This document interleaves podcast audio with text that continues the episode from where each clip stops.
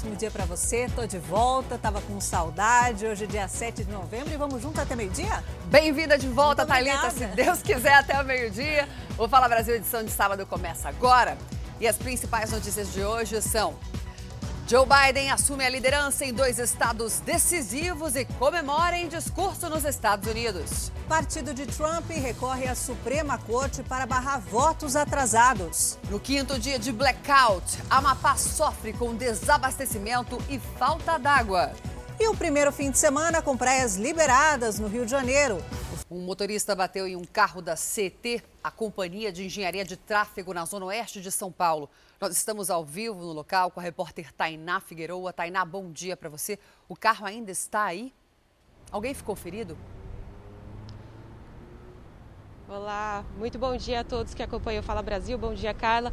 O local ainda está preservado e os veículos estão aqui sim. As primeiras informações que a gente tem é que tem uma pessoa ferida, ainda não sabemos o estado de saúde dela. Eu vou mostrar aqui, olha, esse carro aqui, primeiro, que é o carro da CET, ele é uma picape, está capotado. A gente vê que tem bastante peças do carro, vidros destruídos aqui espalhados. E o que eu consegui apurar aqui com os funcionários, porque esse acidente aconteceu bem em frente à CEAGESP, e eles explicaram que esse carro estava aqui estacionado e ali na via tinham os funcionários da CET trabalhando, então esse carro estava vazio. E o carro que estava, o motorista que sofreu o acidente, é esse daqui. Eu vou mostrar aqui pelo chão, olha, tem bastante peças espalhadas, o local ainda está bem preservado realmente, ninguém mexeu ainda. E aqui a gente vê que o carro ficou com a frente toda destruída, ele provavelmente veio em alta velocidade, porque ele atingiu o carro que estava estacionado e o carro capotou. Eu vou mostrar, pedir para o Daniel atravessar aqui e dar a volta no carro comigo, porque a gente viu uma coisa importante de ser mostrada, que tem duas, uma garrafa e uma lata de cerveja dentro do carro, o que traz indícios de consumo de bebida alcoólica. Olha, dá para ver ali embaixo do console. Mas a gente não pode afirmar ainda, o boletim de ocorrência ainda está sendo feito. Mas o carro está bem destruído aqui. Eu vou mostrar agora também o trânsito para vocês que já se formam. A gente demorou bastante para chegar aqui. Tem um profissional aqui que está organizando o trânsito e o trânsito está bem carregado ali na frente. Eu conversei com ele, ele falou que chegou aqui mais para organizar mesmo, ele não sabe ainda da ocorrência. Todas essas informações que foram apuradas foram com funcionários que viram o acidente acontecendo por volta de 4h15 da manhã, Carla. Obrigada, Tainá. Confesso que nunca tinha visto um carro da CT capotado. Daqui a pouquinho a gente volta com informações assim que a polícia chegar lá para saber exatamente o que aconteceu. Obrigada. Aí o carro da CT capotado. Impressionante, Carla, eu, né? Eu passei, é algo... do, eu passei do lado. Foi, ah, foi? Fui eu que passei, como é a nossa redação, eu passei exatamente nesse local e me chamou a atenção por esse motivo que você disse. Eu nunca tinha visto um carro da CT capotado. Para quem não sabe, a CT é a que controla o trânsito é em São Paulo, né, ela multa os carros, enfim. E um carro, bater num carro da CT é um BO, é como se fosse bater um carro de polícia. Daqui a pouquinho a gente vê as informações, principalmente se alguém ficou ferido e se a pessoa consumiu bebida alcoólica. É, acabou de acontecer. Pesquisadores da FUNED, Fundação Ezequiel Dias, em Belo Horizonte, estão desenvolvendo um soro, gente, que promete ajudar no tratamento da Covid-19. E o soro foi feito a partir de anticorpos de cavalos que foram imunizados e pode estar disponível já para testes em humanos no início do ano que vem. O cavalo saudável recebeu o coronavírus inativado no laboratório, o que significa que o animal não vai ter nenhum sintoma da Covid-19, mas vai desenvolver os anticorpos da doença. E com estes anticorpos, a Fundação Ezequiel Dias vai desenvolver o soro. A gente isola o vírus em laboratório NB3 de alto nível de segurança, expande esse vírus multiplicando em células e posteriormente a gente inativa para utilizar esse vírus como um antígeno para inocular os cavalos, os quais vão produzir os anticorpos contra o vírus inativado. O estudo está na fase de imunização dos cavalos. Depois será a coleta do sangue e avaliação dos anticorpos, saber se eles apresentam uma boa capacidade para neutralizar o SARS-CoV-2. Segundo os pesquisadores, o soro vai funcionar como um remédio para reduzir os sintomas da Covid-19. Com o tratamento, será possível diminuir o agravamento da doença. A expectativa é de que as primeiras 5 mil ampolas fiquem prontas em janeiro do ano que vem. Os testes já serão em seres humanos. A expectativa é atender pacientes do SUS de todo o país. Mas ainda faltam recursos para a segunda etapa da pesquisa. A gente precisa de uma parceria e uma fonte de recurso para o estudo clínico. Porque o que a gente tem aprovado até agora é até o lote piloto, que é o recurso da FAPEMIG. Tá? Então, é, até a partir de janeiro, né, a gente vai ter condições de iniciar o estudo clínico desde que a gente consiga a fonte de recurso para isso. E esse final de semana é o segundo com os parques abertos em São Paulo, por isso vamos ao Parque do Ibirapuera, o mais famoso, que fica na zona sul da cidade, para saber como é que está a movimentação por lá. E quem está lá é a queridíssima Mariana Bispo. Mariana, bom dia, que saudade de você. Querido, o pessoal se animou aí, já correu para o Ibirapuera para fazer exercício, para tomar uma água de coco gostosa? Conta pra gente. Bom dia, Carla. Bom dia, Talita. Saudades também. Bom dia para todo mundo que está acompanhando a gente aqui no Fala Brasil Especial de sábado. O pessoal já correu, viu? Tá todo mundo aqui. Muita gente. A movimentação agora, ó, 8 e 2. A movimentação já é bastante intensa. O pessoal tá correndo, se exercitando, andando de bicicleta, é... ou apenas mesmo admirando a vista, que é linda mesmo, né? Como você disse, um dos cartões postais aqui da cidade de São Paulo. É o segundo fim de semana que o Ibirapuera abre as portas, né, né, no fim de semana e no feriado para os visitantes, mas a gente lembra que na semana passada a situação era meio diferente, né, porque choveu, choveu bastante. E hoje o tempo, a previsão é de tempo firme, então o pessoal, claro, não pensou duas vezes, correu para cá para poder aproveitar o dia que está realmente bonito, tá gostoso e vai permanecer assim até amanhã, viu? Então quem quiser aproveitar, Fica a dica, né, Carla? Verdade, Mari. Muito obrigada. Daqui a pouquinho você volta com a gente, Mari, para mostrar mais um pouquinho. Se puder ir lá no Lago do Ibirapuera, a gente adora. Obrigado, Mari.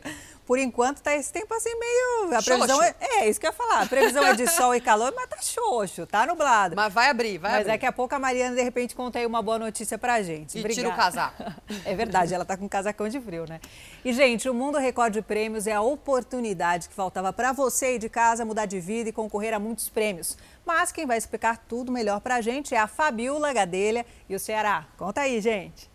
Oi, Carlinha, tudo bem, mana? Nós estamos aqui para contar para você de todo o Brasil como é fácil concorrer a prêmios no Mundo Record. É muito fácil, Brasil. Aponte a câmera do seu celular para esse QR Code aqui na tela, ó, e você já vai ser direcionado automaticamente para o site do Mundo Record preencha seus dados direitinho e confirme a sua assinatura por apenas R$ 4,99 por semana. E no Mundo Record tem sorteios todos os dias, bebê. Ao todo, são mais de 1 milhão e 300 mil reais em prêmios. Você ainda não assinou o Mundo Record? Tá perdendo tempo, não fique de fora dessa. Olha só, quem já acreditou, assinou e ganhou.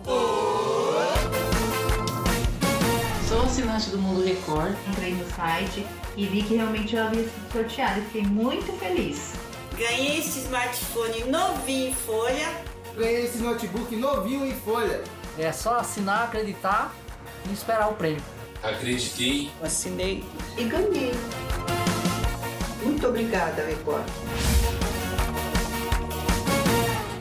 Se você não for sorteado na sua primeira semana como assinante, não tem problema algum, sabe por quê? Porque a sua assinatura é renovada automaticamente para você continuar concorrendo até quando você quiser. Mas isso dentro do tempo da promoção, tá? Participe e entre para o Mundo Record! É muito simples, né, gente? Acredita, viu? Assina e ganha.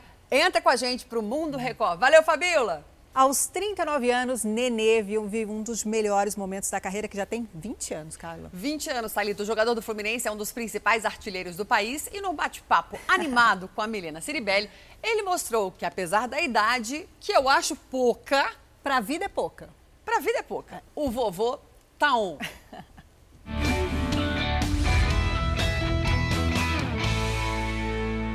Nosso convidado está comemorando 20 anos de carreira, tem 39 anos de idade, é um dos artilheiros do Brasil na temporada e vive um momento excepcional com a camisa do Fluminense. Tudo bom, Nenê? O vovô tá cada vez melhor. Como é que é isso? Explica aí esse momento maravilhoso que você está vivendo no futebol, como artilheiro. Cara, só tem só Deus mesmo para explicar isso aí, porque nem eu esperava que ia chegar com, a, com essa idade é, da maneira que eu estou, assim, realmente é incrível os números e a maneira é, como tudo tá, tem acontecido. Então, poxa, estou muito, tô muito feliz e orgulhoso. Mas tem algum segredinho? É um conjunto de fatores desde o é, do início da minha carreira que eu tento me cuidar, ter né, realmente a disciplina que, que esse esporte exige. É, eu não ter nunca machucado também uma lesão séria, isso foi uma coisa muito importante, um fato muito importante. É, eu ter ficado tanto tempo fora do Brasil, nós tínhamos menos jogos, né? Então isso também ajuda muito no decorrer de, de, de vários anos, assim, isso acaba prolongando. Então acho que acho que vai juntando assim um pouquinho de cada coisa para que faça com que eu chegue né, nessa idade tão bem assim. Nem todo mundo sabe por que seu apelido Nenê, não sabe nem de repente seu nome, né? Ah, muita gente não sabe, a maioria né, não sabe meu nome. O apelido Nenê vem da, da minha infância, quando eu jogava já salão, né? Comecei a jogar salão com 6 anos de idade. E eu já tinha essa, essa coisa de, de, de driblar e tal, adorava driblar e fazer, fazer gol. E aí, quando eu sofria falta, eu falava, ai, ai, ai, ai, tal, falta, falta isso. Meus amigos falavam, pô, tá louco, você é mó chorão. Até hoje, né, um pouco isso. é, você é mó chorão e tal, não sei o que, ah, você parece o um nenê. E aí acabou ficando, meu primeiro empresário falou, pô, vai ser Anderson, vai ser nenê. Eu falei, ah, Anderson já tem, já tem bastante jogadores e nenê não, não tem muitos. Pô, então vamos continuar com o nenê. E assim foi. E aonde o nenê ainda quer chegar? eu quero conquistar um título importante, é, ainda com a camisa do, do, Fluminense e voltar a disputar Libertadores aí com o Fluminense seria também um, um, objetivo grande. E acho que é, é isso.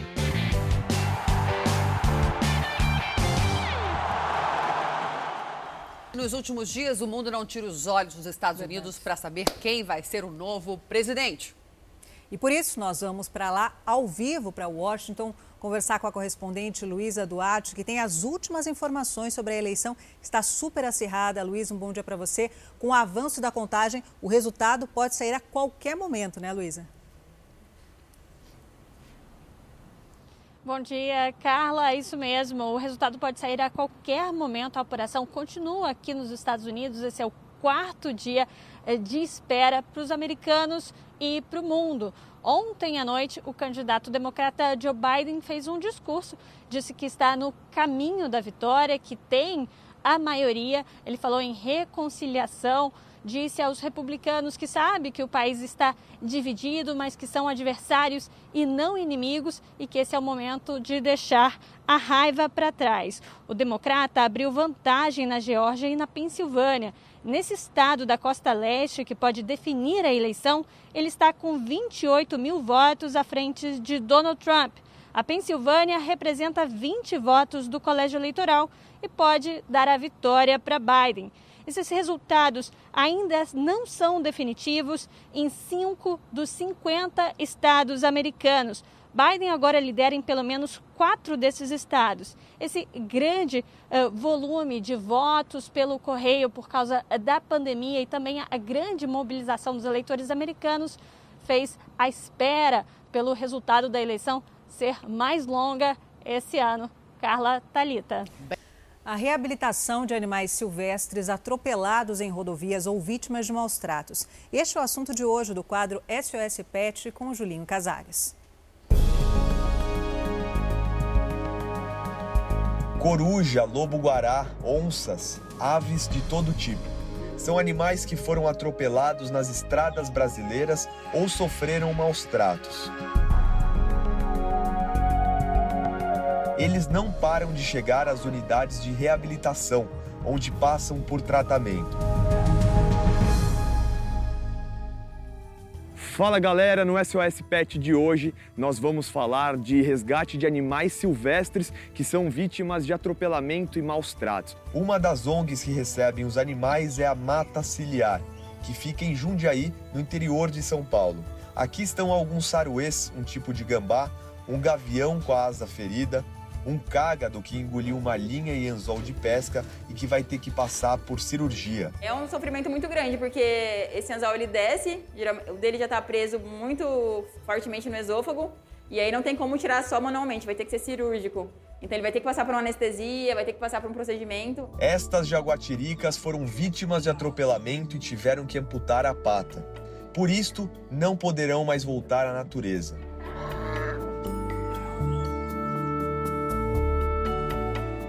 Pesquisadores do Centro Brasileiro de Estudos em Ecologia de Estradas da Universidade Federal de Lavras, em Minas Gerais, estimam que por ano 5 milhões de animais são mortos nas estradas brasileiras, sem falar nos que ficam feridos. Só no mês de setembro, a mata ciliar chegou a receber 45 animais silvestres por dia, um recorde até hoje, e esse número cresce a cada ano que passa. Aqui chegam também animais vítimas de maus tratos, como estas aves apreendidas. Foram retiradas dos ninhos pelos traficantes, junto com os filhotes. Agora recebem cuidados especiais para ganharem de novo a liberdade. Infelizmente, a gente tem uma estimativa, né, que o paulista, infelizmente, é o que mais compra, né? Então esses animais vêm de, às vezes do Nordeste, vêm do Mato Grosso do Sul, vêm do Pantanal, de todos os locais, porque eles têm compradores. Então, essa é a parte triste. Estes lobos guarás também sofreram maus tratos ou foram atropelados. Este trabalho de recuperação também é feito em outros estados. No zoológico de Gramado, na Serra Gaúcha, este filhote de bugio passou por tratamento intensivo. Foi resgatado com lesões graves e dificilmente vai poder voltar à natureza. Durante cinco anos, a coruja Olivia ficou aos cuidados de um veterinário. Os dois têm o maior carinho um pelo outro. Agora está no Parque Zoobotânico de Belém e o charme dela encanta os visitantes. Ela está dentro das espécies maiores em tamanho da América Latina, dentro das corujas. A Olivia tem uma deficiência na garra esquerda, caiu do ninho na derrubada de uma árvore e não poderá mais ficar livre. Na mata ciliar em Jundiaí, alguns animais também não poderão voltar para a natureza. Outros vão retornar ao habitat natural, mas todos recebem o carinho e os cuidados que precisam. E uma ação social em São Paulo distribuiu alimentos para 4 mil pessoas carentes. Foram sopas, kits de frutas e verduras em 14 cidades do interior do estado. Ansiosa para receber o jantar, Maria Clara era uma das primeiras da fila. A mãe está desempregada e nem todo dia tem comida para colocar à mesa. Porque às vezes você tem um dia só para comprar o arroz e o feijão, mas não tem dia para comprar nenhuma mistura, nenhuma fruta, nenhum legumes. Ontem mesmo ela não tinha nada em casa. A sopa foi preparada durante quase 10 horas, com ingredientes fresquinhos e cheios de nutrientes. A sopa tem uma qualidade nutricional muito boa. A gente teve é, doação de vários legumes, então tem cenoura, tem batata doce, tem é, chuchu. Então, assim, é, foi uma, uma sopa muito rica. Só aqui na capital paulista, mil pessoas devem ser beneficiadas e outras 3 mil no interior de São Paulo. Além da sopa, tem também kits de alimentos que estão sendo distribuídos nas outras cidades. Tudo para pessoas que estão em situação de vulnerabilidade social. A CEGESP é responsável pelo armazenamento e distribuição de produtos vindos de diversas partes do país. O abastecimento não parou, né? A gente teve algumas oscilações em alguns produtos, mas o, o abastecimento ele foi sem, sem interrupção nenhuma e a gente conseguiu com que isso né, os nossos permissionários tivessem a, a, condição de levar o alimento até a mesa do brasileiro. Os comerciantes da companhia fizeram doações dos ingredientes da sopa para evitar o desperdício e ajudar quem precisa. Na verdade, a ideia aqui é a gente fazer uma grande campanha evitando o desperdício de alimento. Então, tem muitos alimentos que, em plenas condições de consumo humano, mas não serve mais para o entreposto, porque muitas vezes as pessoas vão levar esse alimento para muito longe e vai chegar já maduro demais e não vai servir. Eu achei boa, muito boa mesmo, tá, tá uma delícia a sopa. Toda criança, pelo menos uma vez na vida, já brincou numa cama elástica, não é verdade? E o nosso repórter Douglas Dias está num parque de esporte. Aí já tá pulando. Ele é uma criança. Douglas, eu ia pedir pra você pular, eu nem precisei. Eu gosto de repórter assim, que eu não preciso nem pedir. A já im- tá acostumada. A imagem fala por si só, né, Douglas? Todo mundo tem uma criança dentro de si. Douglas. tá- Reabriram os parques de cama elástica, que coisa boa! Qual é a segurança aí, ô, ô Douglas? Ele Como não é quer que tá falar com a gente, ele só quer pular. Agora, Douglas, virou esporte olímpico também? Vai. Ô, gente, olha só. Isso aqui é literalmente ser pego no pulo. Eu tô aqui, tô aqui só no aquecimento porque o negócio é pesado, viu? Bem legal, bem legal. Isso aqui é o seguinte, ó, é um enorme trampolim, é um trampolim gigante com 50 camas elásticas. Gente, isso aqui é muito grande, muito divertido. Mostrar para vocês o seguinte, ó, ele está reaberto sim, mas com metade da capacidade aqui de atendimento só por uma questão de segurança. Detalhe aqui para vocês, olha só, o pessoal tá pulando ali, eles precisam usar uma meia especial antiderrapante. Eu tenho uma aqui, ó, mostrei para vocês. E aqui é o seguinte, depende do nível de cada um, eu só dou uns pulinhos aqui, já estão notando que eu estou um pouquinho cansado. Aqui, ó, quem tem mais habilidade, tem barreira, pula de um lado para o outro, salto mais alto, salto mais baixo. E aqui do lado de cima tem uma galera também. Nosso cinegrafista acompanha aqui. São mil metros quadrados aqui, por isso que a gente chama de um trampolim gigante. Aqui, ó, tem uma piscina com mais de 3 mil blocos de espuma. Então, pessoal, vem aqui saltando, dá um mortal, quem tem mais habilidade, ó, mergulha na espuma. Gente, isso é legal demais. As pessoas ficam aqui, o tempo é uma hora e não acha que é pouco não, viu? Vocês estão vendo que dá canseira. Aqui mais gente pulando e uma coisa importante, é obrigatório o uso de máscara, que todo mundo só pode brincar com máscara e a higienização é feita com álcool. Ó. Monitor ali no fundo, tá vendo? A cada troca de turma aqui, ó, ele vem e higieniza tudo com álcool. É isso daí.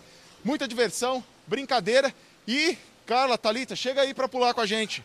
Eu já A tô partir do querendo meio-dia, mas não marcar. pode almoçar antes, hein? Ah, a Não. partir do meio-dia? Não dá para almoçar antes, gente. Tem Abriu que primeiro pular, gente, então? depois a- a- a almoça. A Carla disse, Douglas, que vai fazer aquele de barreira, sabe? Aquele Isso, eu quero que, pular. ele faça. Douglas, deixa o microfone aí Essa no não foi minha intenção, e Douglas. tenta pular aquele. Agora. Tarararã. Não, aquele de Eu- barreira. vamos lá, peraí, peraí. Ora. Nossa, eu Não. falei Vem pra aqui, você. vem aqui, vem aqui. É. Se- Peraí. Ó o Douglas respirando.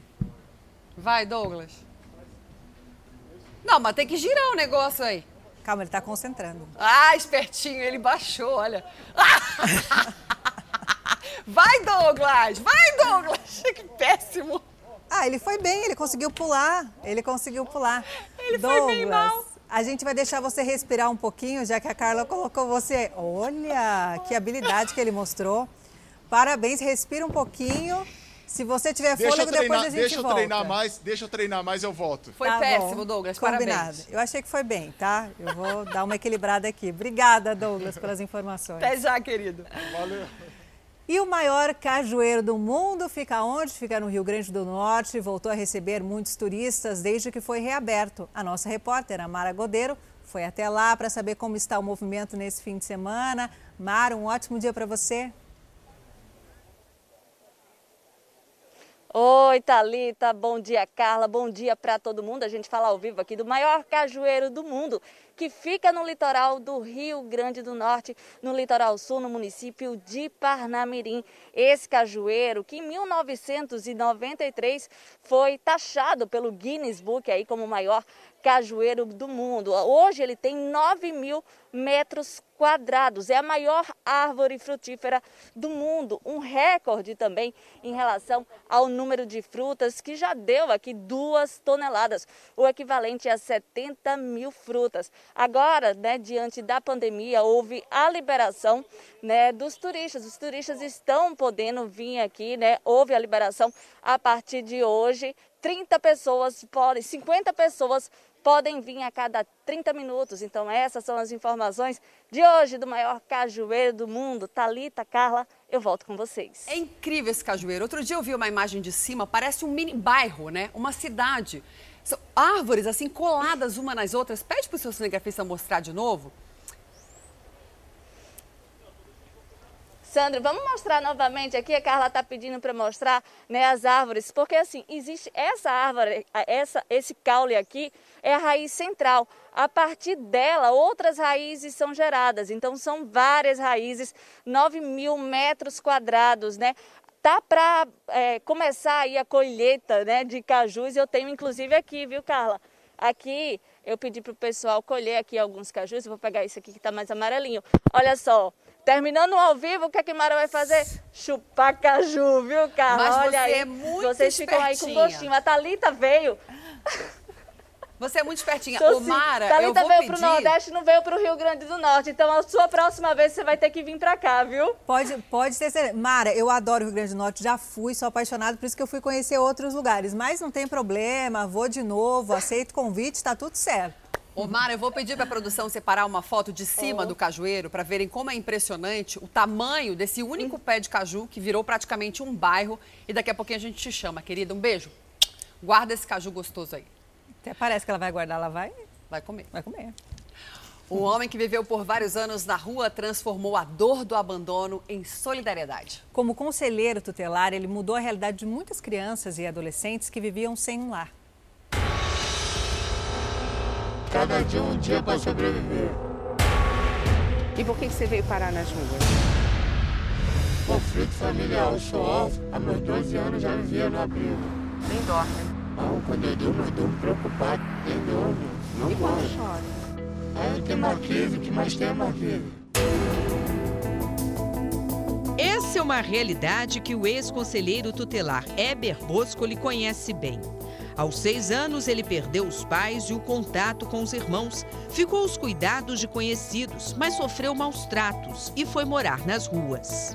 Quando chega uma certa hora, você quer colo, quer carinho, quer alimentação, quer aconchego.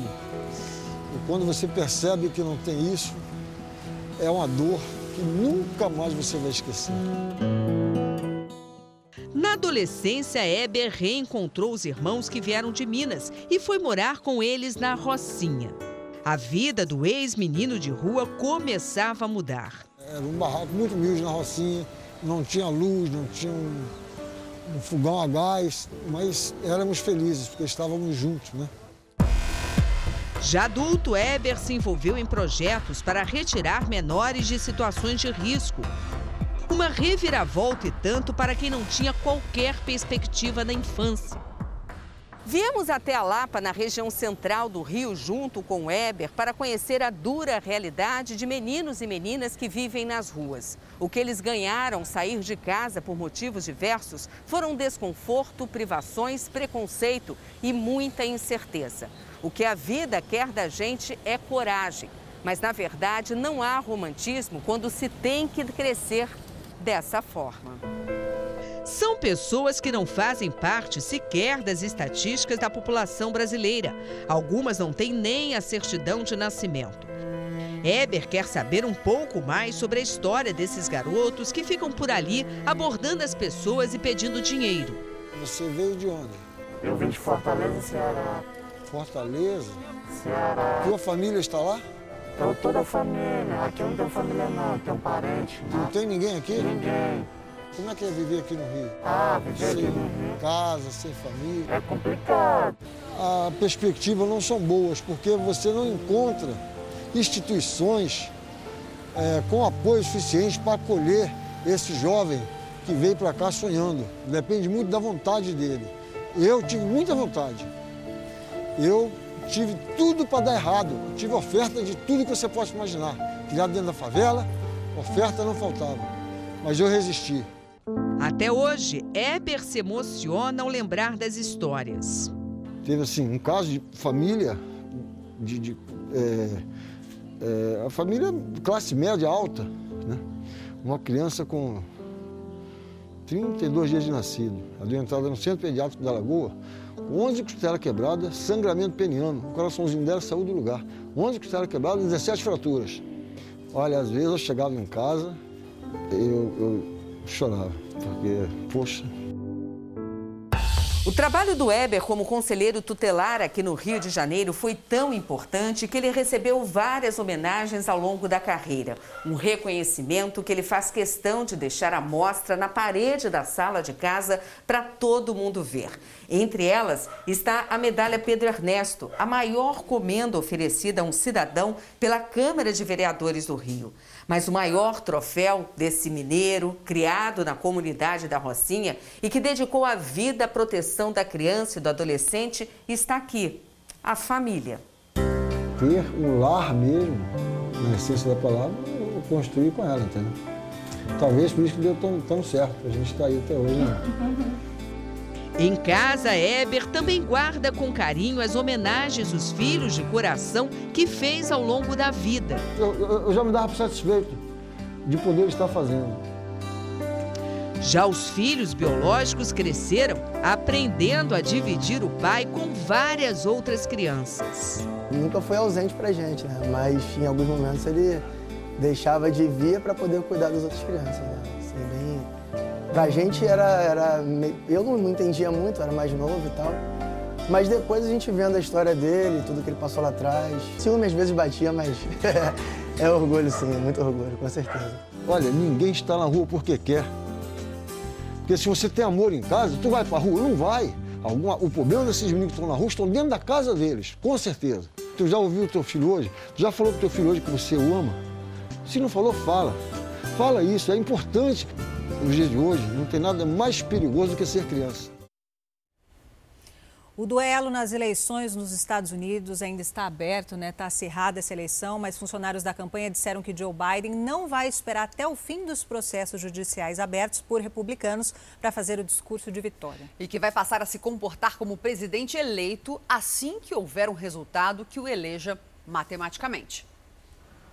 Quatro dias depois da eleição, os votos continuam sendo contados e a demora na apuração abriu espaço para polêmicas. Donald Trump acusa o processo eleitoral de fraude. Sem apresentar provas, o presidente diz que cédulas ilegais estariam sendo contabilizadas. O republicano ainda acredita em uma vitória e, para isso, prevê uma batalha na justiça. O Partido Republicano pediu à Suprema Corte dos Estados Unidos que interrompa a contagem dos votos que chegaram pelo correio à Pensilvânia depois do dia da eleição. O pedido foi atendido em parte. A Suprema Corte determinou que estas cédulas sejam contadas separadamente e, por enquanto, não vão entrar na contagem total. Com 20 votos do colégio eleitoral, o Estado pode definir a vitória de Biden. A equipe de campanha de Trump também entrou com ações em outros estados, como a Geórgia e o Michigan, para tentar impedir que a contagem dos votos continue. Mas os tribunais negaram todos os pedidos. Tudo indica que a corrida eleitoral americana ainda está longe do fim. O estado da Geórgia se tornou o primeiro a confirmar uma recontagem de votos mesmo antes do fim da apuração. Isso porque a diferença entre os dois candidatos é muito pequena e, segundo a legislação estadual, caso a diferença seja menor que 0,5%, é possível pedir recontagem. Outros três estados podem seguir pelo mesmo caminho. São eles a Pensilvânia, Nevada e Wisconsin.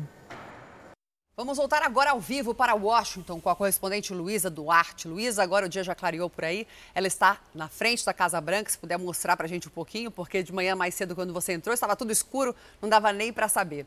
Luísa, o governo inteiro demonstra essa desconfiança de Trump, né?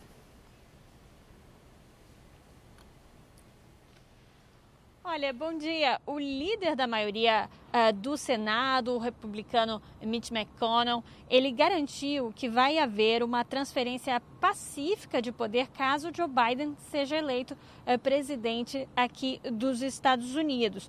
Ele lembrou que o país tem uma vasta tradição democrática, com troca pacífica de poder a cada quatro anos, e isso desde 1792 e que uma nova administração ocupa a Casa Branca quando vence nas urnas. O senador acaba de ser reeleito para o seu sétimo mandato pelo estado do Kentucky. Ele foi questionado pelos jornalistas, já que o atual presidente, o republicano Donald Trump, vem buscando a reeleição e questionando sem provas o processo eleitoral e o resultado uh, desse processo.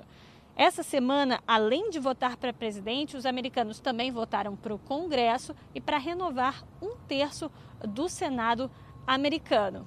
A contagem continua e a gente segue acompanhando por aqui uh, Carla e Talita. Luiz, a gente continua com você. Nunca se viu uma eleição americana tão acirrada, né? Com votos ali, minuto a minuto, contando votos um por um e todo mundo acompanhando, né? Como se fosse Copa do Mundo. Aqui no Brasil, todas as televisões só dão essas eleições americanas porque, claro, refletem na economia do país, como refletem na economia do mundo inteiro. Você aí, Luísa, morando, né? E agora em Washington aí pra gente, em frente à Casa Branca, qual é a sensação que você tem assim nas ruas? Tem havido muitos protestos, né? De ambas as partes. Sim, protestos do, do, lado dos democratas que pedem que a contagem dos votos continuem, continue e protesto do lado republicano pedindo eh, que essa contagem seja interrompida, eh, como pediu o presidente Donald Trump através das redes sociais e através eh, de discursos diversas vezes. Por enquanto, as manifestações que eu estive aqui em Washington, na capital americana, foram bastante pacíficas. Elas acontecem aqui uh, do lado da Casa Branca, em uma praça que foi batizada de Vidas Negras Importam por causa dos protestos antirracismo que eclodiram aqui nos Estados Unidos em maio uh, desse ano. Carla Italita. Muito obrigada, Luiz. Então você acompanha aqui no Fala Brasil até o meio-dia. Se sair um resultado favorável matematicamente a Joe Biden, ali esperando alguns resultados da Filadélfia, uh, enfim, e algumas praças que vão ser recontados. Se sair, ele falou que vai discursar como presidente eleito, mesmo com o pedido que o presidente atual Donald Trump fez ao Supremo de recontagem dos votos em vários locais. Ele disse que assim que sair o resultado, ele vai se discursar como presidente.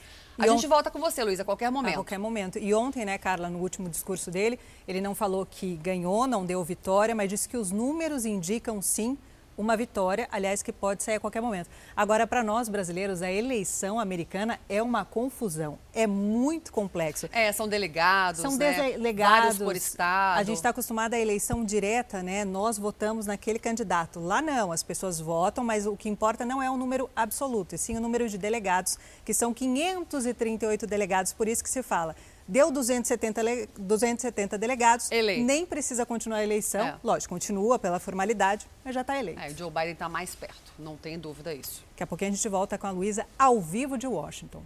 E aqui no Brasil, a situação continua crítica no Amapá. Mais de 90% das cidades continuam sem luz. O estado entrou no quinto dia de apagão, que começou após um incêndio em uma subestação que alimenta 13, gente das 16 cidades do Amapá. Um avião da Força Aérea Brasileira pousou no estado, levando ajuda para a população e também mais de 17 toneladas de equipamentos para manutenção. A expectativa é que tudo se normalize em até 10, 15 dias. Imagine só a situação, Carla, que os moradores do Amapá estão passando pelo quinto dia sem energia elétrica. A gente não dá muito valor para energia elétrica, né? Mas é. começa a faltar alimento porque não tem refrigeração, tudo estraga na geladeira, as pessoas não conseguem fazer tarefas básicas no dia a dia. E o presidente Jair Bolsonaro falou sobre a situação do Amapá em um vídeo divulgado nas redes sociais. Vamos ver. O ministro Bento Albuquerque, por determinação minha, compareceu com sua equipe em Macapá. Desde o primeiro momento, o Exército Brasileiro e a Marinha do Brasil foram acionados e, com geradores próprios, restabeleceram a energia em pontos estratégicos. A gente espera, num espaço de tempo o mais breve possível, toda essa questão energética seja restabelecida no nosso estado do Amapá. Em São Paulo, pescadores do Guarujá, no litoral do estado, encontraram o corpo menino, do menino de 4 anos. Ele estava desaparecido também no mar desde terça-feira. Quando o pescador saiu de barco bem cedo, viu o corpo de Benjamin, de 4 anos, a cerca de 50 metros da praia. Vai levar um anjo, cara. É um anjo. Benjamin desapareceu na última terça-feira. Ele estava com a mãe nessa praia que fica perto de uma comunidade de pescadores aqui em Guarujá, no litoral de São Paulo. Benjamin brincava com outra criança na beira, ninguém viu o momento que ele se afogou. Por isso, as buscas dos bombeiros foram feitas em duas frentes. Na beira do mar, uma corrente de guarda-vidas e mais ao fundo mergulhadores. As equipes também vasculharam essa mata, onde há uma trilha. Os cães farejadores não encontraram nenhum vestígio de Benjamin e as buscas por terra foram encerradas no dia seguinte ao desaparecimento. Foram diversos quilômetros percorridos né, de embarcações. É, gostaria de salientar também o apoio da comunidade local, tanto com logística como também com pescadores, em todos os dias, incansavelmente, junto ao Corpo de Bombeiros, fazendo essa busca. A Praia Santa Cruz dos Navegantes não tem ondas. Mesmo assim, os bombeiros alertam para o perigo. Tem um movimento ali natural das águas e também um movimento é, causado pelas embarcações que passam próximo ali. Então, apesar da aparência tranquila, da aparência calma, ela tem esse risco ali do arrasto da água feito é, por essas embarcações. No fim da tarde, a comunidade se reuniu na praia. A mãe foi amparada por amigos. Na beira do mar, jogou flores e chorou. Dos barcos e da areia, moradores soltaram balões brancos em homenagem a Benjamin. A comunidade toda se juntou em solidariedade a todo o nosso sofrimento, a toda a nossa angústia. Atenção, hackers fizeram 80 invasões digitais a órgãos públicos só esta semana em Brasília. Em alguns casos, eles cobraram pelo resgate de dados. Vários serviços foram comprometidos nesse que já é considerado o maior ataque cibernético do Brasil. A série de ataques virtuais que atingiu o Superior Tribunal de Justiça e alguns órgãos do governo federal durante a semana também ameaçou todo o sistema do GDF. Mas, segundo o subsecretário de Tecnologia, os técnicos agiram rápido e conseguiram impedir a ação dos hackers. Tudo voltou a funcionar normalmente. O comitê de crise decidiu fazer o desligamento de todos os serviços da tomada, que a gente, né, usando um termo bem, bem comum. Segundo o GDF, os quase 100 órgãos que atendem a população estão interligados em uma grande rede virtual. Para cuidar da segurança de todo o sistema, existem mais de 80 servidores públicos, além dos terceirizados. Se o ataque não tivesse sido evitado a tempo, serviços da área de educação, segurança, saúde, pagamento e arrecadação de impostos poderiam ter sido comprometidos. A tentativa de ataque desta semana serviu de alerta para que a segurança da informação seja prioridade. A cada dia, novos protocolos são criados e essa atuação conjunta tanto da área administrativa, que cuida da tecnologia, que é a economia, quanto da Polícia Civil, né, que tem desenvolvido muito essa, essa sua área de tecnologia, de crimes cibernéticos, é, vai aprimorar não só a prevenção, mas também a repressão a eventuais práticas que sejam detectadas. A polícia diz que ainda não dá para afirmar que a tentativa de invasão dos computadores do GDF esteja ligada aos ataques nos outros órgãos públicos. O caso está em investigação. O site da Secretaria de Economia do Governo do Distrito Federal voltou a funcionar no início da noite desta sexta-feira. A página do STJ só a partir do dia 9 de novembro, ou seja, segunda-feira. Agora são 9 horas e 25 minutos. Vamos passear pelo Brasil para saber como é que fica o tempo nesse fim de semana. Vamos viajar sem sair de casa e a gente começa por São Paulo com a Mariana Bispo, que está no Parque do Ibirapuera. Mariana, minha querida, tirou o casaco. Tirou o casaco. Tchananam. Ela entrou mais cedo no Fala Brasil de casaquinho, estava 18 graus de manhã. E agora, Mari, que horas são, meu amor? Já saiu até o sol? Qual é a previsão para hoje para São Paulo? Parece que vai ter recorde de calor, viu, galera? É, Carla, bom dia novamente para todo mundo que está acompanhando a gente aqui no Fala Brasil. Tirei o casaco porque, olha só, vocês duvidaram aí da minha informação de que haveria, de que o sol abriria. Ah, ele tá aparecendo a prova e o nosso cinegrafista vai mostrar o céu tá limpo, nuvens ó, se afastando. E essa é a tendência para esse fim de semana. Hoje as temperaturas chegam a 26 graus, amanhã faz 28 graus, esquenta mais um pouquinho. Vai ter friozinho pela manhã, à noite, por conta dos ventos que estão soprando aqui para o leste paulista. Então, aquele friozinho maroto que a gente já está acostumado aqui em São Paulo, mas ao longo do dia o sol vai aparecer. O tempo vai ficar limpo assim, desse jeito, bem gostoso, para o pessoal aproveitar. Aqui no Parque Ibirapuera, onde a nossa equipe está, ó, bastante movimentação. O pessoal saiu de casa para curtir esse sabadão de sol aqui em São Paulo. Carla. É, Mari, pelo visto agora tem que usar máscara e tem que usar capacete também. Ó, mostra aí a placa pra gente. Pode caminhar até lá, Mari. Eu costumava frequentar o Ibirapuera. Ah, pois é. Tinham muitos acidentes com bicicletas é sérios. Muito... Né, Mari? Pois é, muito importante, né? Você até chamou a atenção, tem essas placas aqui ao longo do parque. É, atualizando e, e, dando informação para as pessoas. É importante usar o capacete, a máscara é indispensável, na verdade não pode circular aqui dentro do parque sem a máscara. É muito importante a gente dar esse alerta para quem vai vir aqui curtir o sábado daqui a pouquinho. Olha que delícia, porque o pessoal atravessa ali, tá vendo o casal ali com o carrinho? E às vezes vem aqueles pessoal na bicicleta correndo, é perigoso mesmo. Ó, Mari, vou te pedir um favor. Vai ter uma barraquinha de água de coco? Não agora. Quando a gente, a gente vai passear por várias praias. E se conseguir, volta comigo, que eu estou super curiosa para saber como é que tá a segurança aí para manipular água de coco. Se tem muita gente comprando, eu amo água de coco. Combinado? Você vê para mim e a gente volta daqui a pouquinho? Gatona. Combinado. Eu já tomei a minha aqui, mas a gente ah, atualiza daqui a pouco. Tchau, tô tchau. Tô falando, tô falando. Vamos agora pra praia em São Paulo, para Santos, a terra da nossa Talita Oliveira. Fernanda Burger, bom dia para você. O sol não chegou ainda no litoral de São Paulo. Ele tá pegando ali a marginal, pegando o trânsito. Daqui a pouco ele chega na praia. Conta pra gente como é que tá a temperatura por aí. Se tem gente na praia ou não? Bom dia, Carla. Bom dia para todo mundo. Olha, o sol ainda não chegou, mas as nuvens estão por aqui sim.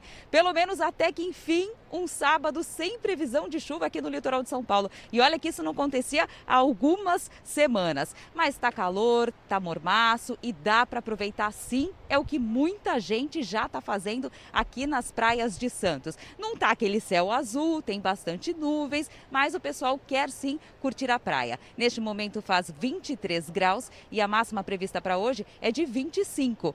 Se hoje não tem previsão de chuva, amanhã a situação muda um pouquinho, as nuvens nuvens aumentam durante o dia e pode chover durante a tarde. Neste domingo, máxima de 26 graus. Carla.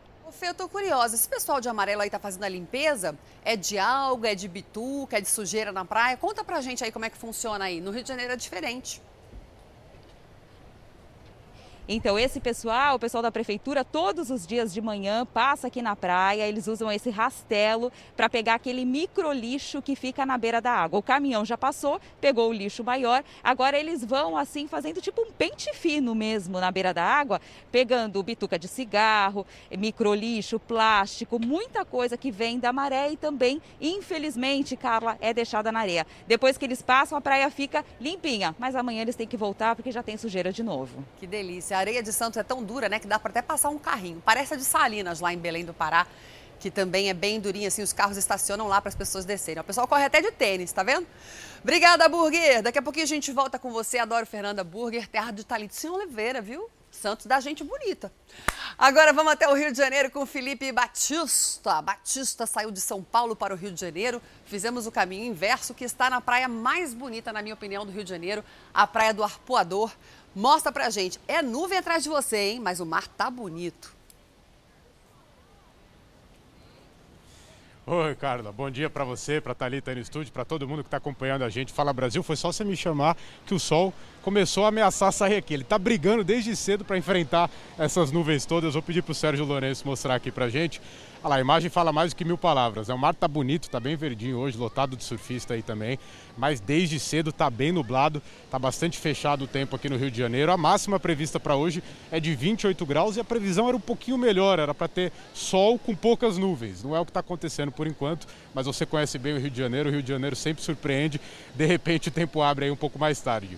Amanhã faz mais calor. A máxima prevista para amanhã, esse domingo, é 31 graus, mas aí há quase certeza de pancadas de chuva pela tarde. Essas pancadas serão isoladas. Essa semana aqui no Rio de Janeiro não foi muito como os cariocas gostam mesmo, não. Só fez bastante sol na segunda-feira, no feriado, mas o restante foi bastante chuvoso, choveu bastante tem sido um pré-verão bem atípico aqui, viu, Carla? Daqui a pouco Felipe, a gente volta com mais informações aqui do Rio de Janeiro. Eu nunca vi um cenário tão perfeito para quando a gente vê ele na previsão do tempo. Sol com nuvens. Meu, tem um sol na sua, no seu rosto. e fechada atrás completamente. Parece aquele selinho que a gente vê no mapa de meteorologia. E tem muito surfista aí, hein? Todo mundo brigando por uma ondinha, tá uma marolinha, mas o mar tá muito lindo. Teve gente aqui na redação dizendo que parece filtro, não é, Leandro Caló? Vamos seguir para outra cidade? Vamos girar até Curitiba. Vou girar um pouquinho aqui com vocês para dar uma mexida, né? Sete horas até meio-dia. Vamos para lá com a Thaís Camargo. Thaís, bom dia. Conta pra gente como é que tá Curitiba. Tá bonito demais. Esse lugar é tão lindo. Como é o nome mesmo, hein? É, é tudo de cristal atrás, né?